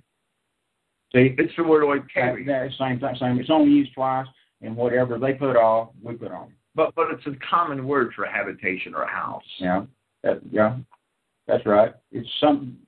That's the only way they could describe it in the Greek. Okay, is a habitation or a house. Paul didn't describe it in that language in 1 Corinthians 15. Oh, I know. He he brings forth the the spiritual, physical body, just like Christ, like John does in in First John chapter three, and just like he also does in Philippians chapter and, three and, fifteen. and, and the, the Adamic spirit is produced by the Adamic physical body the same way that Enoch tells us that the demons are produced by bastards. Mm-hmm. They sure are. Every one of those sapsuckers that died in the flood, their spirits is running around. They're the ones that do that. They're the ones that's cast out by the Lord, that cast out into the pig. I'm not denying the spiritual realm. I I'm that. denying that Satan is in heaven I, I, I, and I, controlling everything. I understand that you're not denying the spiritual realm, and I under and I believe wholeheartedly that collective Satan is absolutely down here on this earth, and I absolutely believe wholeheartedly that he's in that he is in control of those principalities you read in Ephesians three. I absolutely believe it, but it ain't got jack squat to do with their daddy, which is the Nakash of Genesis chapter three, and the one of the Cosmocraticos Archons and Exousius in Ephesians chapter six, verse twelve. You can see in scripture with scripture. It's not the ones of uh, Isaiah chapter 24, the last three verses. It's just not. It's not the one of Deuteronomy chapter 32, verse 43. But that's your one-. It's not the ones of Psalms 82. It's not the ones of Psalms 89. I can go on and on and on. But that's and it's, but it's the same thing carried from old to new, from Hebrew to Greek, brother. It's got the same connotations all the way through. And to deny it would deny the whole context of Scripture. The sons of God in Genesis, in, in Psalm 82, are our race. And we will die like men. And the fallen angels, they died like men too. Because they were cast out of heaven to earth. I was, like I said, the last few verses, I just quoted as much as I could without turning to it. In Isaiah chapter 24, it says that he's going to judge the kings of the earth and the high ones which are on high. Two different entities, two different Hebrew words, two different conglomerations, one from the high places, which is the heavenlies, and the other one down here on this earth. You're saying that the high places of the earth are the heavenlies. We're told that when we obey the Sabbath, we'd ride the high places of the earth. That doesn't mean we're going to ride the heavens I understand. for obeying the Sabbath. I understand. I understand the allegorical, and uh, whenever you uh, try to to allegorize things, you have to even know what di- what um if it's Akkadian, is it? Let's see, what is it? Uh, Daniel was translated in what two different languages? There was three. di- How many like, different languages was used? Three or two? There Aramaic, Aramaic, There are evidently Aramaic words in Daniel. right, We only know that through the Masoretic text. right, We don't know that through any original text of Right. Daniel, right? right. So I would advise caution. Oh, absolutely, absolutely. But anyway, The no, word- the book, in fact, let me say something. I was reading Daniel today for the heck of it, and, I did this when I covered Daniel with Eli, right? Proved that the books of the chapter of Daniel are in, the chapters of Daniel are entirely out of order. You can see where, where where it's addressing Persians, and then it's addressing Babylonians, and then we're back in Persians, and then we're back in Babylonians. I'm glad you mentioned that. That just brought up something else to add to what I'm talking about. Those high ones, I'll show you one of those high ones. I'll show you one of those people in Deuteronomy 32 and Psalms 82. I'll show you one. It's Daniel chapter 10. It's called the Prince of Persia, okay, and the Prince of Grecia. But Those two are over. Those are, and the angel had to fight with them, and even had to fight with them, had to call on help. an angel fought with him for three weeks. That doesn't make it another angel. and had to call on another angel for help. That doesn't necessarily make that prince another If angel. you compare Scripture with Scripture and go back to see who's over these nations, Greece and Persia, then you have no problem understanding it is one of them. I don't understand it as one of of course not. I've read the passage. Of course not. But I'm telling you, that Prince of Persia, you know it's not the literal Prince of Persia on the ground, brother, because You know, who is Christ referring to when he says the prince of this world comes? stay, He's referring to stay, a man. with, stay with where we're talking about. Okay? Stay with that. You're not going to convince me that Daniel 10 is necessarily referring to a devil in heaven. I'm say I didn't say a devil. To, to a I said a, in I said a bad Satan in heaven. a bad a bad a bad angel, brother. That's There's a bunch you're of them bad. Daniel chapter There's a bunch of them bad because they was a whole third of all of them that came out. Okay? That's your reading. No, that's what the Bible says. The, the Bible says it's a prince. A third fell out, A third fell out. and two hundred. The best. And their place was found no more in heaven. and, and How do you keep trying to force them back into heaven? brother, anybody listening to us knows that I'm not talking about the third heaven. Anybody knows. It don't matter It- what no, yeah, oh yes, It says they were it- cast out to earth. It makes Their place was found no more in and heaven. when you understand. They were cast out to earth. once you get the concept of the second and the first, then you understand It don't matter to me anything anything on earth can have They were access. cast out to earth. We have access to the second heaven. We have access to to, to the heavenly places through Joshua No, we have access to the second heaven. We've had access since we sent rockets up into it. Okay, but I mean, come on, man, come on. and when I say heaven, everybody's listening and understands. I'm not talking about the heaven of heavens. I'm talking about the second heaven. Because who's in the second heaven could come down to the Well, first well, if we set rockets up into it, we can see it, right? See the earth, yeah. See the earth. We can see the second heaven Well, brother, how many from here. Hey, If we sent rockets up into it, we could see it, Oh. right? I've never seen demons in it. Oh, absolutely. And you couldn't have you did you think that everybody whoa, whoa, I'm glad you mentioned that. I don't buy I'm glad you brought that up. Just brought up another point. You remember that heavenly host that was invisible to everybody except one They were good angels, oh, right? It doesn't make any difference, brother. Yes, They're does. freaking angels. Yes, it Or- does. No, it don't. Yes, it No, does. it don't. They didn't put off there Because Satan and his angels were they cast did out of they heaven. didn't put off And you try to put them back They there. did not. No, I'm putting them back where they belong. They have access to this earth because he's a prince of the power. This God of I'm this not world. convinced. God, well, I don't. I'm I, not convinced. I- I'm letting you know. I'm not convinced. I, I didn't expect you to be convinced, Okay. brother. I'm just trying. I'm just explaining my point of view, which is held by the majority of people that's listening to us. Well, well, that's nice, but I'm not convinced. I understand. I understand. and I could, like I said, I could take your papers and go to any court today and prove your case. Okay, I could. Uh, because I, I hope it. so because I wouldn't have wrote them. I understand it. And from your perspective and your per- your your perception of your world paradigm, brother, I completely understand. I completely understand and agree with it in your in the way you're looking. It's because you don't put in place the other things I'm talking about. You don't. You don't. I considered all of those other things. you're different subject. Let's okay. Let me give you an example. A different a doctrine in the Bible. How do you attain a doctrine? Okay. How do you come up with a doctrine in the Bible? Hmm? Tell me how you come up with a doctrine.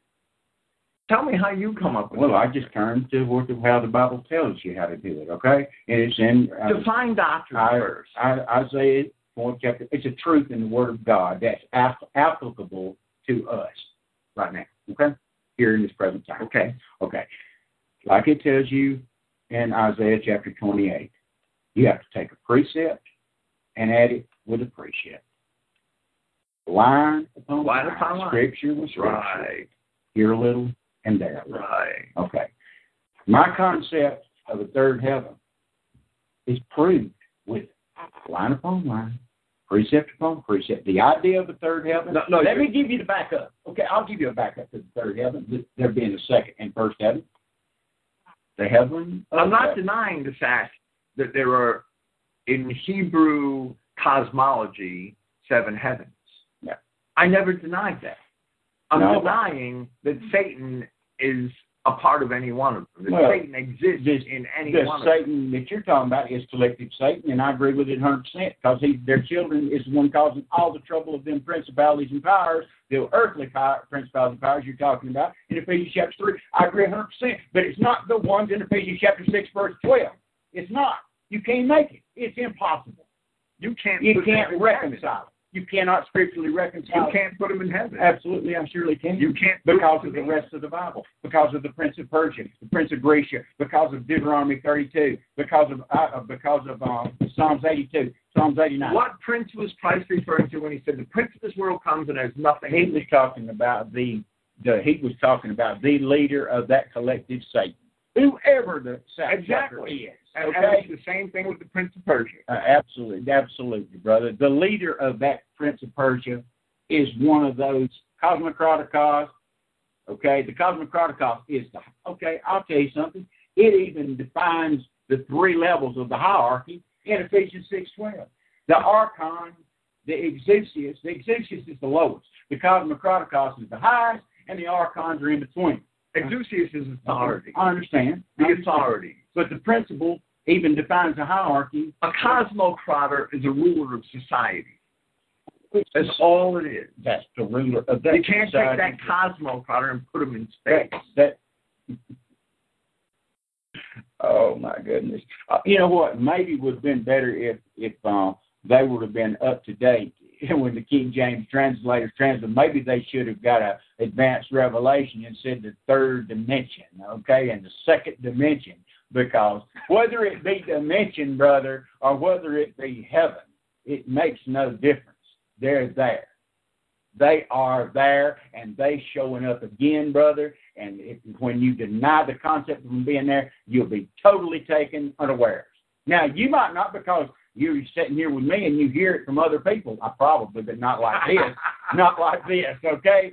You probably you might not be you might might not be caught off guard, but unless you understand that, it's going to deceive the whole freaking world. All right, because the world don't believe in a Satan, and and I hate use The whole world believes no, in no, Satan. no. I, I, The world doesn't believe in the Satan that, that, that I believe in. No, no, uh, no. that, that's I'm. So they don't believe. Period. In any kind of spiritual entity, brother. That's what the they do believe No, that's the world. That's the Catholic version of Satan. Has always been that spiritual demon. That is exactly what I meant to you when I told you that more of the Catholicism sunk into you than you realize. No, because you just that's not true. you say it's the Catholic You're view. supporting the Catholic. There view. was no freaking Catholic during Justin Martyr, Tertullian, me, you're you, you Ignatius, and. Polycarp, brother. They believed in this spiritual and none of them knew Okay. about the physical entity. Yes, the, everyone did. So I don't read their writing. Well, brother, I haven't seen any, any um. It's because you don't understand the literal physical. The Lord Jesus Christ became that literal physical after in his resurrection, okay? when he passed through, when he popped, he automatically on the road to Emmaus, when he just automatically came out of nowhere, he's invisible, became visible. Okay? Same way angels can do. Visible become visible. All right? They're a spiritual being, but yet they're a visible being. He said, Touch me. Stick your hands in my wound. You don't see a spirit have flesh and bone. Well, that's what as you, because all the blood was gone. Because they thought there's no more. He, there's no more blood. They, they, thought that's immaterial. Well, no, it's not. Not where that's absolutely immaterial. It's very immaterial. They thought he was a phantasm. That's right. You Just like they thought Peter was a, a ghost or a phantasm. I, I know you're fan. That's spirit. And he proved to them that he wasn't, no. and that he could eat food. He could pass through a door. Okay? He could pass through a door. He could disappear and appear at will. All right. He could eat and he could drink. He ate fish. He cooked fish. He ate with them. He was spiritual. But he's taking those qualities and giving them to the fallen he's angels. spirit because it tells you in Hebrews that he was just like the angels, except just he like was created. No, he was created a little lower. Yeah, than that's, the angels. Was, that's how he was. So that's how he was. He walked he was earth. born that's as a man. Right, that's right. But he's not like a man now in that respect. He's got that the divine. He's God. He's Yahweh. Of course, okay? he's God. So therefore, he's got these spiritual, literal qualities. Just like it says in First John chapter three, it says, "Brethren, it does not yet appear what we shall be, but we know that when he shall appear, Absolutely. we, we will shall be like like him, for No we shall see him as he is." No doubt. But that doesn't mean that Satan is like that today. Well, Paul says, Scripture is Scripture. Paul says in Philippians three fifteen, when the Lord God shall change our vile body and fashion it like unto His glorious body. So when two, when a person reads those two verses, they say, "Hmm, let's go check out the rest of the Scripture and see what that body can do and what that body's like." So you go and you find what do you find? You find exactly what I was explaining beforehand. You you understand that He can appear and disappear at will. You understand He can eat and drink. You understand he can walk through walls, and you understand he ain't got no blood in him. Therefore, you realize he's in an original divine position. and He's in his original pre-cross, pre-incarnate. He's in the he's in that position again. He's in the position that he was before he was incarnated. So then you say, hmm, and he was made a little lower than the angels, and you know that. So he must have been higher than the angels before he was incarnate. And so you realize then that must be the way angels are. Then you know that a third of the host of heaven, the angels fail. Well, well, that's no, let me how the angels in lie are with lie. And, and. I'm not denying that. Okay, so then the angels that fell, hmm, they must have these same qualities. So, hmm, they don't have no blood. So, hmm, what? Who don't have? What is it? We don't wrestle against blood. Absolutely not. For we wrestle not against flesh and Well, blood, they don't have any flesh either. but we do wrestle against flesh and bone. Mhm. But they can't Hey, have any we flesh re- either. we re- yes, they do. Yeah, listen, brother, I'm telling you, it's the same. By your standard you just laid out, I- they can't have I- flesh I, either. I understand because they because they put all brother. It all it goes right back to that putting off that ability. But it's still in direct conflict with the Revelation chapter 12, and it's still in direct conflict with the prayer to our Father that we were taught to pray.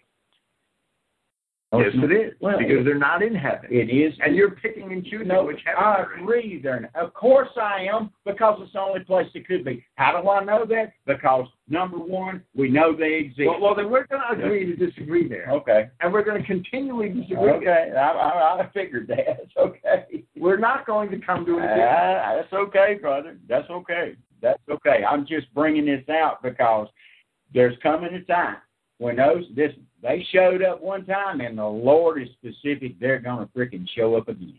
Okay. And you better know it because Paul wouldn't have said what he did if the possibility wasn't there. In Daniel chapter 2, it talks about in these last days when he gives that talk about the, and I know where you're going to go, but when it talks about these two, these seeds can't mingle together because um, iron does not mix with clay. Okay?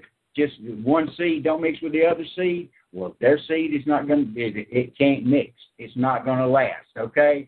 That is the prophecy that I know where you're going. Well, well, that's why Rome fell, because I, of race. I understand what you're saying, but it was part. It said they will mingle themselves with the seed of man. But, right? right. That with the seed, well, it must be somebody that's not a man. It must be an angel. It's the seed of no. Talking about the Romans. Oh, oh. Talking about Oh, the Romans, but it it's not a man. they will mingle themselves with the seed of man. Yeah, but that's the way you look at it, brother. But if you carry that part, that's that prophecy to the end time with what all is happening before our eyes, you have to put it together, brother. You can't stick your head in the sand like an ostrich, okay? It's happening. You just can't see. I'm gonna believe it just because I believe yes, it's gonna be true. It's you can't do that, okay? You can't do that. You can't do that. There's stuff happening before our eyes, brother, that shows there's definitely going to be a twofold, a dual fulfillment of some of that prophecy, and it's going to come to pass in ways we had no I don't idea. think I am not doing that. Uh, what? You're not doing what? I'm not doing what you accuse me of doing. Of bl- turning a blind eye to what's going on. Well, I hope not, brother. I don't think you possibly could. I don't think you could. But you got to you if you when you deal with other people, brother, you have to leave the possibility out there that you're wrong. You have to. I do leave the possibility out there that I'm wrong, That- but you that- haven't and then- me Then get that I'm wrong. then and give the alternative and give an it would it, it could happen this way because things look a little bit like that and and I can't deny that it's happening like that so better think about it a little bit even though we got to stay here for the time being because that's all that's what I do. I do stay there. But brother I can't stick my head in the sand when everything's happening all over the world like it is. Can't do it. Can't do it. Because I've had experiences myself and I've talked to people that have and other people and still in contact with a few today that still do I under I know Well, what's that's nice, on. but experience doesn't I- trump scripture. Know. Your experience is But not going to to me it doesn't to change to me, my it- interpretation. to me it doesn't trump scripture and it's not and and you're not going to understand and you're not, you may understand but you're never going to believe and say believe what I'm doing because your paradigm and belief system is different on where you where you're coming from. So like I said, your interpretation reveals a literal, physical touch, see, feel, something that you can go and stick a sword in, okay? That's why Paul said what he said. We don't wrestle against flesh and blood. You're not sticking a sword in no the spiritual We're not wrestling against the, the spiritual part, the spiritual apparatus. They're going to come back literal, brother. I'm telling The, the children of Joshua were told to wrestle against flesh and blood, and they failed. Well, and you know why? Because they didn't kill all the ones they're supposed to kill, okay? Absolutely. And we've been suffering they for it. And so we'd have war with who forever? Who forever? With Amalek, That's right. Canaanite sap sucker. and, Okay? and and, that's part of that satanic entity. Absolutely. Part of that collective satanic. Absolutely agree with it 100%. And that doesn't mean that we're not warring against all the other ones. Yeah, it sure doesn't. You know, we are definitely warring against those spiritual wickedness in our places, bro. Absolutely, I would totally agree. The spirit in the spiritual realm, And- not and- here on this and, earth. And manifests itself as multiculturalism, Roman Catholicism, globalism. No, I'll tell you why that happens, brother. I'll tell you exactly why that happens. It happens because of the sin problem. Okay, you could take away every freaking Jew and every nigger and every chink and every squatting monster on this earth. Okay, right this second, and you could put all in everybody and pack them all in the United States within ten years, be killing everybody. Okay. Without a without a without regeneration, without the Lord coming back, we'd be killing it. We'd be killing each other again because of difference of opinion. You can't. What you gonna do with that, brother? You so you can't blame What has everything. to do with it, that, that's why we have to be humble, so that we get humbled into submission. We're not going to be saved out of this until we repent. It's my people who are called Oh, by I, my name. I understand that, brother, but I guarantee you, it's because like I, I've I've been around a totally white culture with no none whatsoever, no, And they don't appreciate each other, absolutely, absolutely not. They take each other for total granted, don't of they? course, of course they do, brother. Of course they do. And a lot of that has it's to do of sin. with that spiritual wickedness in high places also. It's because of sin, and sin has been the problem ever since they screwed up back there. They something took place there, brother. We don't understand. Okay, we ain't really got our minds wrapped around. All right, because just the the simple fact is, it ain't going away. It ain't going away till the Lord comes back, and that's why I keep telling you that. Really and truly, you teach no different. Your end game is the same end game that I came out of. The end game is exactly the same. That's where you're wrong. No, you come from different angles. No, you're absolutely wrong. And the end of it is sit down and do nothing till the Lord comes back. That's wrong. That's not what I teach. You're Well, wrong about well, no, no, no, no, no. I said the end game. I'm not talking about the stuff in between. Okay, I'm talking about the end game. If I said, okay, let's play now, we got uh, 500 others and let's do something. Okay, You would say, no, vengeance is mine, saith the Lord, I'll repay. Same verses I heard, same thing I heard that I came out of, okay? See? That's the point I'm talking about, society. No, there's plenty that we can do, and we don't do it. Well, amen to that. amen to There's that. plenty that we can do, and we don't. We never do it. And when you tell people to do simple things, what what can I do to help? What what can I do to fight Satan? What can I do to do this? What can I do to to make my life better? And you tell them these simple things, and they can't do it. You tell them stop supporting the Jews, stop supporting niggers, stop buying these movies, stop buying those newspapers, stop buying those lottery tickets. They can't do those simple things. How do you expect to take them to the next step? Because they can't do those simple things. like I said before, you if if there wasn't even a freaking nigger Jew or nothing around, they'd still do the same freaking thing, brother. Same. And that's thing. the point. So do, do they deserve The fact that the Assyrian was a what the Syrian Night kingdom was a white kingdom, just the fact that they were all corrupted by the princes of this world? Ab- absolutely by the prince of the power of Grecia and one of um there it's just exactly what I'm talking about, brother. They were all corrupted by the princes of this world. They all were. Every one of those nations was infiltrated and corrupted. You see, and the reason you can't understand or won't believe the way I'm talking is because you don't believe that there the in, there's a spiritual the influence comes from a spiritual hierarchy. Okay, you take away that bunch up there, and then remove all the freaking niggers and Mexicans and Spain.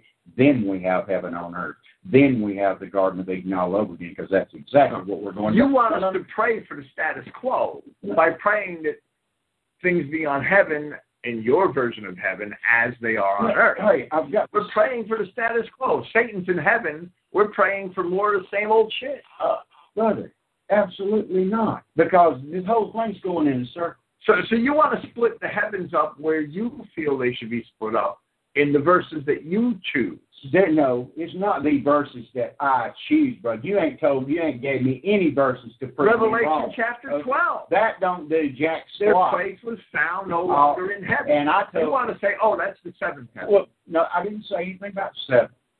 I said second, because it has to. I, I would be listen. I would be going against scripture if I'd said seven heaven.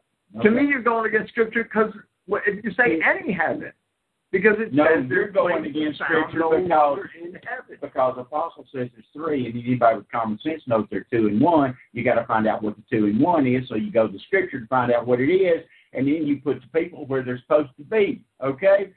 Just, just, I, I, That's you doing No, that. no, That's your idea. no, it's not. I don't see that idea. Well, I, I know you don't, and you're, it's because yours is a natural way of living. It Because to me, it's a physical way. to me, the Word of God has to match the natural world. listen, there should. If, if I looked at things the way you looked at things, I would be out here trying to start an open rebellion because it would be a physical. And I could kill that Satan. I could stick a sword, cut his nose off, and, and slap him down. That's what I would do. No, you know why we no, can't no, do no, that? no, no, no. Because 90% of our own people are against us. You know why? Because we haven't fought effectively that war against spiritual wickedness No, in high places. no, you know, it's not too freaking high, you know, when you're living in Israel. That's not too high over there, brother. Okay, that's not too high. And in the Well, you're Mongolian, that high place places literally. Well, that's because when in the And I word take that appears, high it place- means the heavenlies, okay? And it don't mean the heaven of heavens either. well, then you have to believe that The- Paul spoke in the heavenly place. the heaven of heaven. Well, I do every time I open my mouth. And so do you. Matter of fact, you're seated in heavenly places right now. That's what the apostle Paul said, okay? That's what he said. Know ye not ye shall judge angels? Well, my God, why would we be judging angels, brother, if they're not somewhere around here now doing something shouldn't ought to do? You're Yeah. you you are immediately assuming that those angels that we're to judge, where Paul says that, are the fallen angels and Satan. They're already judged. Thank The you. prince of this earth is judged. Thank you. I understand. I understand. It's just a different. So you haven't proven me wrong, brother. This I, I ain't trying to prove you wrong. Okay. I'm just laying out and reaffirming the brethren. Okay, that's all I'm doing.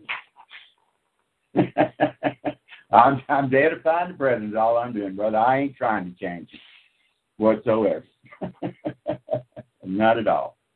But brother, I, it bothers me. It, it really does because that's the reason that I understand that my cosmolo- cosmological or whatever you call it, my view of cosmology is absolutely correct because I can open my eyes and look around today and I see the verses of scripture that apply for today. But I open well, my eyes and look okay. around today and no, feel the I'll, same no, way. you look around and see you. I know what you see. No, I don't always see you. I know what you I see a hell of a lot more to than Oh, I Jews. know freaking niggers. I know. I know that these fucking niggers everywhere. I understand. And it's not only Jews and niggers, it's all those false ideologies. It's all those bad ideas. It's all that spiritual wickedness that is unfolded over the last 7,000 years, and we're living with it all Well, if we're if we're so superior, listen. This is The Gnostics, this- they're this- part of that. This is what this is exactly what somebody could come at you about our superior. You know, you know how, what I believe. I know we're superior. I know we're. I mean, history proves it. But if we're so superior, how come we let a bunch of if these hook noses aren't superior and, and race mixing is not bad? I mean, it is bad. Then tell me why these race mixed mongrels are smarter and they come up and they're they're and they're able to get in these what you call in your in your in your cosmological view the high places. How do they get there and how do they keep beating the hell out of us? Okay, if we're so superior. Because No, just think about it. for- Just think. Let's stop and just think about it for a second. I, I've wrestled with that question for years. Well, I, I, my position answers your question, and your No, my own position my- answers my no, question. no, it doesn't Yes, because it you make You everything does. literal. No, the Bible, says, brother, I, it's foolishness to you. I understand. I understand that it's foolishness to you. The Bible explains that it's foolishness. It's absolutely not. It's the natural way of thinking because you, the way you approach everything and lay it out, that's the pragmatic way. Is to make everything touch. I can either touch it, feel it, see it. That's, you know, that's the way the pragmatic way is. It's got to be nuts and bolts, meats and potatoes. I understand. Understand. Understand. And the Bible is written in such a way Their that DNA maintains that spirit, which is Show me a verse of scripture that says their DNA maintains. Well, well, it's very easy. In 1 Corinthians chapter 15, we're told that if there's a physical body, there's a spiritual body. Your spirit comes from your DNA. Your spirit, your DNA, when you're born, the day you're born, your spirit is also conceived because it's sown a natural seed, it's sown a physical seed, and raised a spiritual seed. Oh. Your DNA contains all the instructions to create your eternal spirit the day you're conceived. I disagree. That's what Paul says. No, Paul says in Paul says in Titus chapter three, verse five, not by works of righteousness which we have done, but according to his mercy he saved us by the Absolutely. by the washing of re re re R E generation and the re renewing of the Holy Ghost. the Holy Spirit. He said, by the washing and regeneration of the Word. That's what it says. You won't believe- Yeah, I just quoted you the verse in the English Bible. Okay, The washing and regeneration of the that's in a different verse. The washing of You talking about regeneration. Ephesians 5? No, I'm talking about Titus chapter 3, verse 5. Let's go read Titus 3 5 so that, you, so that we see. In the English Bible, I'm in the English Bible. the King James Bible. Yeah, Okay. that's where I am. Okay. Titus 3 5. And renewing of the Holy Ghost. Okay. What does it say? That right before, doesn't what, what, what does it say right before that? Don't it say the washing of regeneration? Not by works of righteousness, which we have done. We can't save ourselves. Of course not. Ephesians Right. 2, 8, and 9. But according to his mercy, he saved us by the washing of regeneration and renewing of the Holy Exactly the way I quoted it, But that doesn't mean you said it said the Word of God, but it doesn't. no, no. I thought you were quoting Ephesians No. chapter five, No, not at all. where he says by the washing of the word. Mhm. Okay, That's why. but this doesn't mean that the spirit in you is washed and regenerated. No, it does. No, Oh, it's the washing and regeneration comes from the Holy Spirit. His spirit communicates with our spirit, Is and we are the sons of God. is and a disjunctive conjunction. Is and What that is the, the washing, the and connects the regeneration and the renewing. That's right, sure does. But the regeneration and renewing are performed by the Holy Spirit. That's not what the book says. That's not what it says. I mean, That's what. That's how I read that. I know that's how you read it. I understand that, and that's the one of the that's the reason in the book. That's It's the the Holy Spirit doing the regeneration and the renewing of our spirits. That's the reason. When, as Paul says in Romans chapter 8, our spirits communicate with his spirit. And by that way, we know we are the sons of His God. His spirit bears witness with our spirit that Right. we are the sons of God, That's what children I'm of quoting. God. I understand what you're quoting. I know exactly where it's at. I understand that. Absolutely. If there is a physical body, we are sown a physical seed. We are raised a spiritual seed. Yeah, but that's not that's talking about the body of First John chapter three and Philippians chapter three verse fifteen. Body is talking about a changed body, brother. No. Yes, it is. It's Behold, we shall not sleep, but we shall the treasure that we have in No, an no. earthen vessel That ain't got squat to do with That has everything to do with Got it. nothing to do with it. The treasure we Nothing have in earthen vessels. Absolutely. So got- you say, Listen, so the Bible says, brother, that that you're totally out of context. First I'm not at all out of context. Absolutely, you are. First Corinthians chapter 15, where it's talking, it's talking about at the last trump. It's talking everything's got to do with it, resurrection time. Ain't got nothing. Right. Resurrection is a return of that spirit to the physical world. Brother, oh my goodness. Mm. Mm-mm-mm. You're still a Baptist. No. Oh, they would swear me off. Ain't no way I'm a freaking Baptist. I just know what the scripture says, comparing scripture to scripture, brother. And the book, and I hate to go back to the book of Acts when we're in the Pauline epistles because it's so far removed. But brother, the book of Acts, that's the reason Peter said what he said in Acts two verse thirty-eight. He understood it. Repent and be baptized for remission of sins that you may receive the gift of the Holy Spirit. Right. Okay? Because when we read No, no, no, no, no, no. No, no, I don't want your explanation. I don't want your explanation. I'm, I'm letting you finish quoting the verse, and I'll show you through the way it transpires to the that him and his Father come and dwell with us. Oh my God. That's the Holy Spirit. When him and his Father come and dwell with us. Mm. Yes, it is. No, That not. doesn't separate your spirit from you. brother. Listen, I know that when that that original spirit of Adam that run he originally had before the fall, I know when that was rekindled, that renewing of the Holy Ghost we're talking about, I know everything changed. If any man be Adam's spirit Christ, never left if him. oh, God's spirit the, the candle never That caused the fall. the holder never left, but the light was put out. In Adam all sin. That's what you're saying. no, that's what the Bible says. In Adam all sin, Right. and in the second Adam shall all be made alive.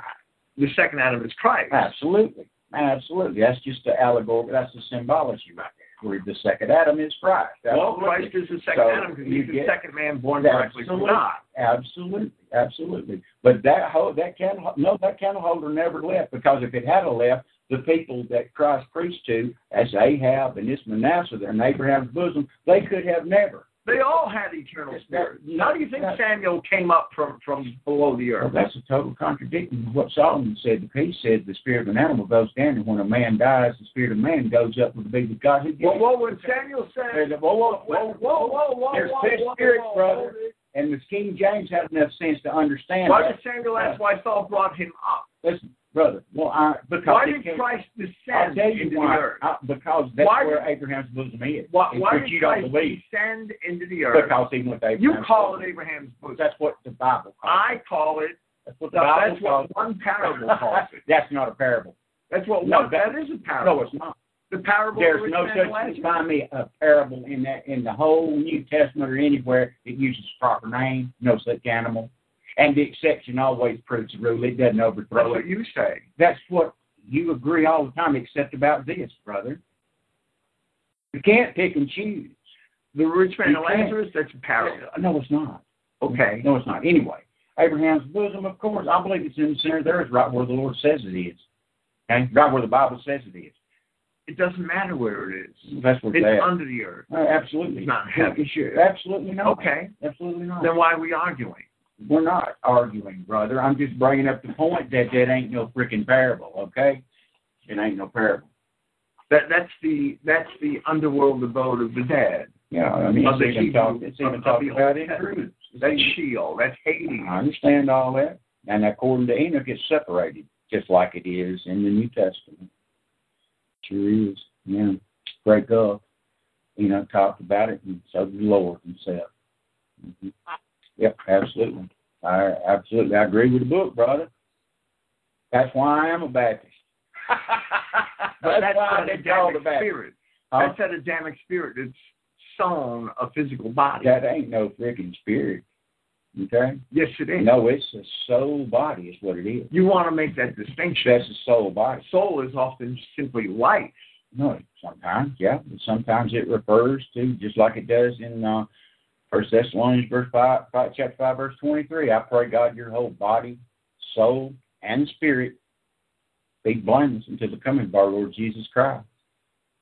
It's that three thing. Here we go. One, two, three. You know, body, soul, spirit, Father, Son, Holy Ghost. Here we go. Well, it's Paul's all through the scriptures. Spirit and not a soul in 1 Corinthians 15 when he says it's sown a physical seed and raised a spiritual That's seed. that spiritual literal I was talking about earlier. No problem with me. I agree with you. It's spiritual literal, absolutely. It's yes. the DNA that creates it's, the spirit. It's the seed that creates the spirit. That's what Paul's saying. well, if what you just said was true, then the Judeo Christians are right Absolutely correct. But you better be careful because you're playing right into their mode of it's thinking. sown a physical body. You're playing the seed. It's you're sown playing, a physical body. You're playing it's in raised that's a what spiritual body. That's what they teach. That's what Paul says. No, that's not what Paul's talking about. It's absolutely what That's he's talking about. You're looking at it with uh, your with those eyeglasses with that, those sunglasses on that you look through, brother. You've got these blinders on that you can only look one direction, brother, and you can absolutely could just tear off them blinders and maybe you'll see it, brother. Uh, I don't understand it. This stuff is so simple that that It is kid simple. can understand. I just don't see the way you do it. wow. Oh my goodness. Oh. Anyway. Anyway. What else we going? We don't have any callers. That's because we've been screaming back and forth for the last hour, brother. Any of y'all out there that want to call in, just please call in and slam me and throw me up against the wall. I'm ready. if I'm all that wet and wrong, come on, call in, tell me. I want to hear it. What, what was that? My daughter wanted me to mention something. I can't think of what it was. Is she talking? Is she saying anything on her chat server?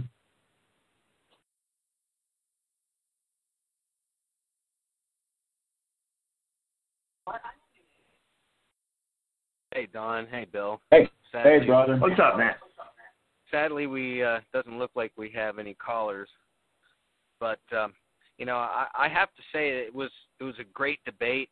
I think it may have been a little bit better if we had a referee where you guys weren't stepping on each other so much.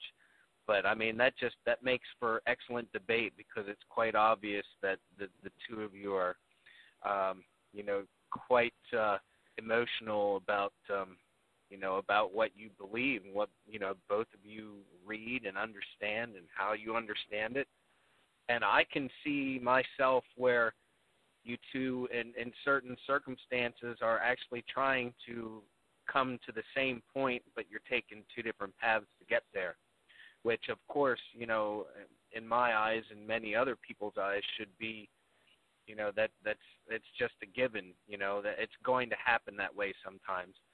But personally, my personal opinion, Don, is simply that I mean I I absolutely understand your your concept and understanding of the spiritual side of of the word and and understanding it uh, in that concept, but I think that you might be overstressing the spiritual, um, overlooking the the natural and the physical much as you may think that Bill is overlooking the spiritual and looking more towards the natural. But I think that's just that's kind of like uh, there, to me what I see is there there is a complete balance between the two. There is an absolute balance between the two, and understanding the the truth of Scripture, you can't but understand the the spiritual nature of what Scripture is talking about, and and our Matt, Matt, excuse me, and for who just, excuse me just a second, brother. I can explain. I can, I, Matt, I can explain to you why you see it the way you see it. Sure. Uh, let me because we're both right. You see, that's the reason it may. That's the reason you're coming to your conclusion is because we're both right. And you say, well, how could both be right? It's because one is literal and one is physical. Okay. Right. Okay, well, we'll have to resolve this debate um, sometime at the Christ return. I, I tried. I tried to get Brother Kevin to come over so he could he could um, be the moderator, but he he didn't get back in touch with me. Maybe he'll be here for the next go around. Okay, well, I, that's I your look forward to the next round. I will be here next week from Jacksonville, Florida, with Luke chapter 8 on Friday. On Saturday, ProThink and Severus will be filling in for me on this program, Saturday night, 8 p.m. Please listen. I'm sure that they will have an interesting program. They always do. I don't know what they're going to talk about, but I will post it on the event schedule at Christogenea as soon as they inform me. Praise Yahweh and good night. Thank you for listening.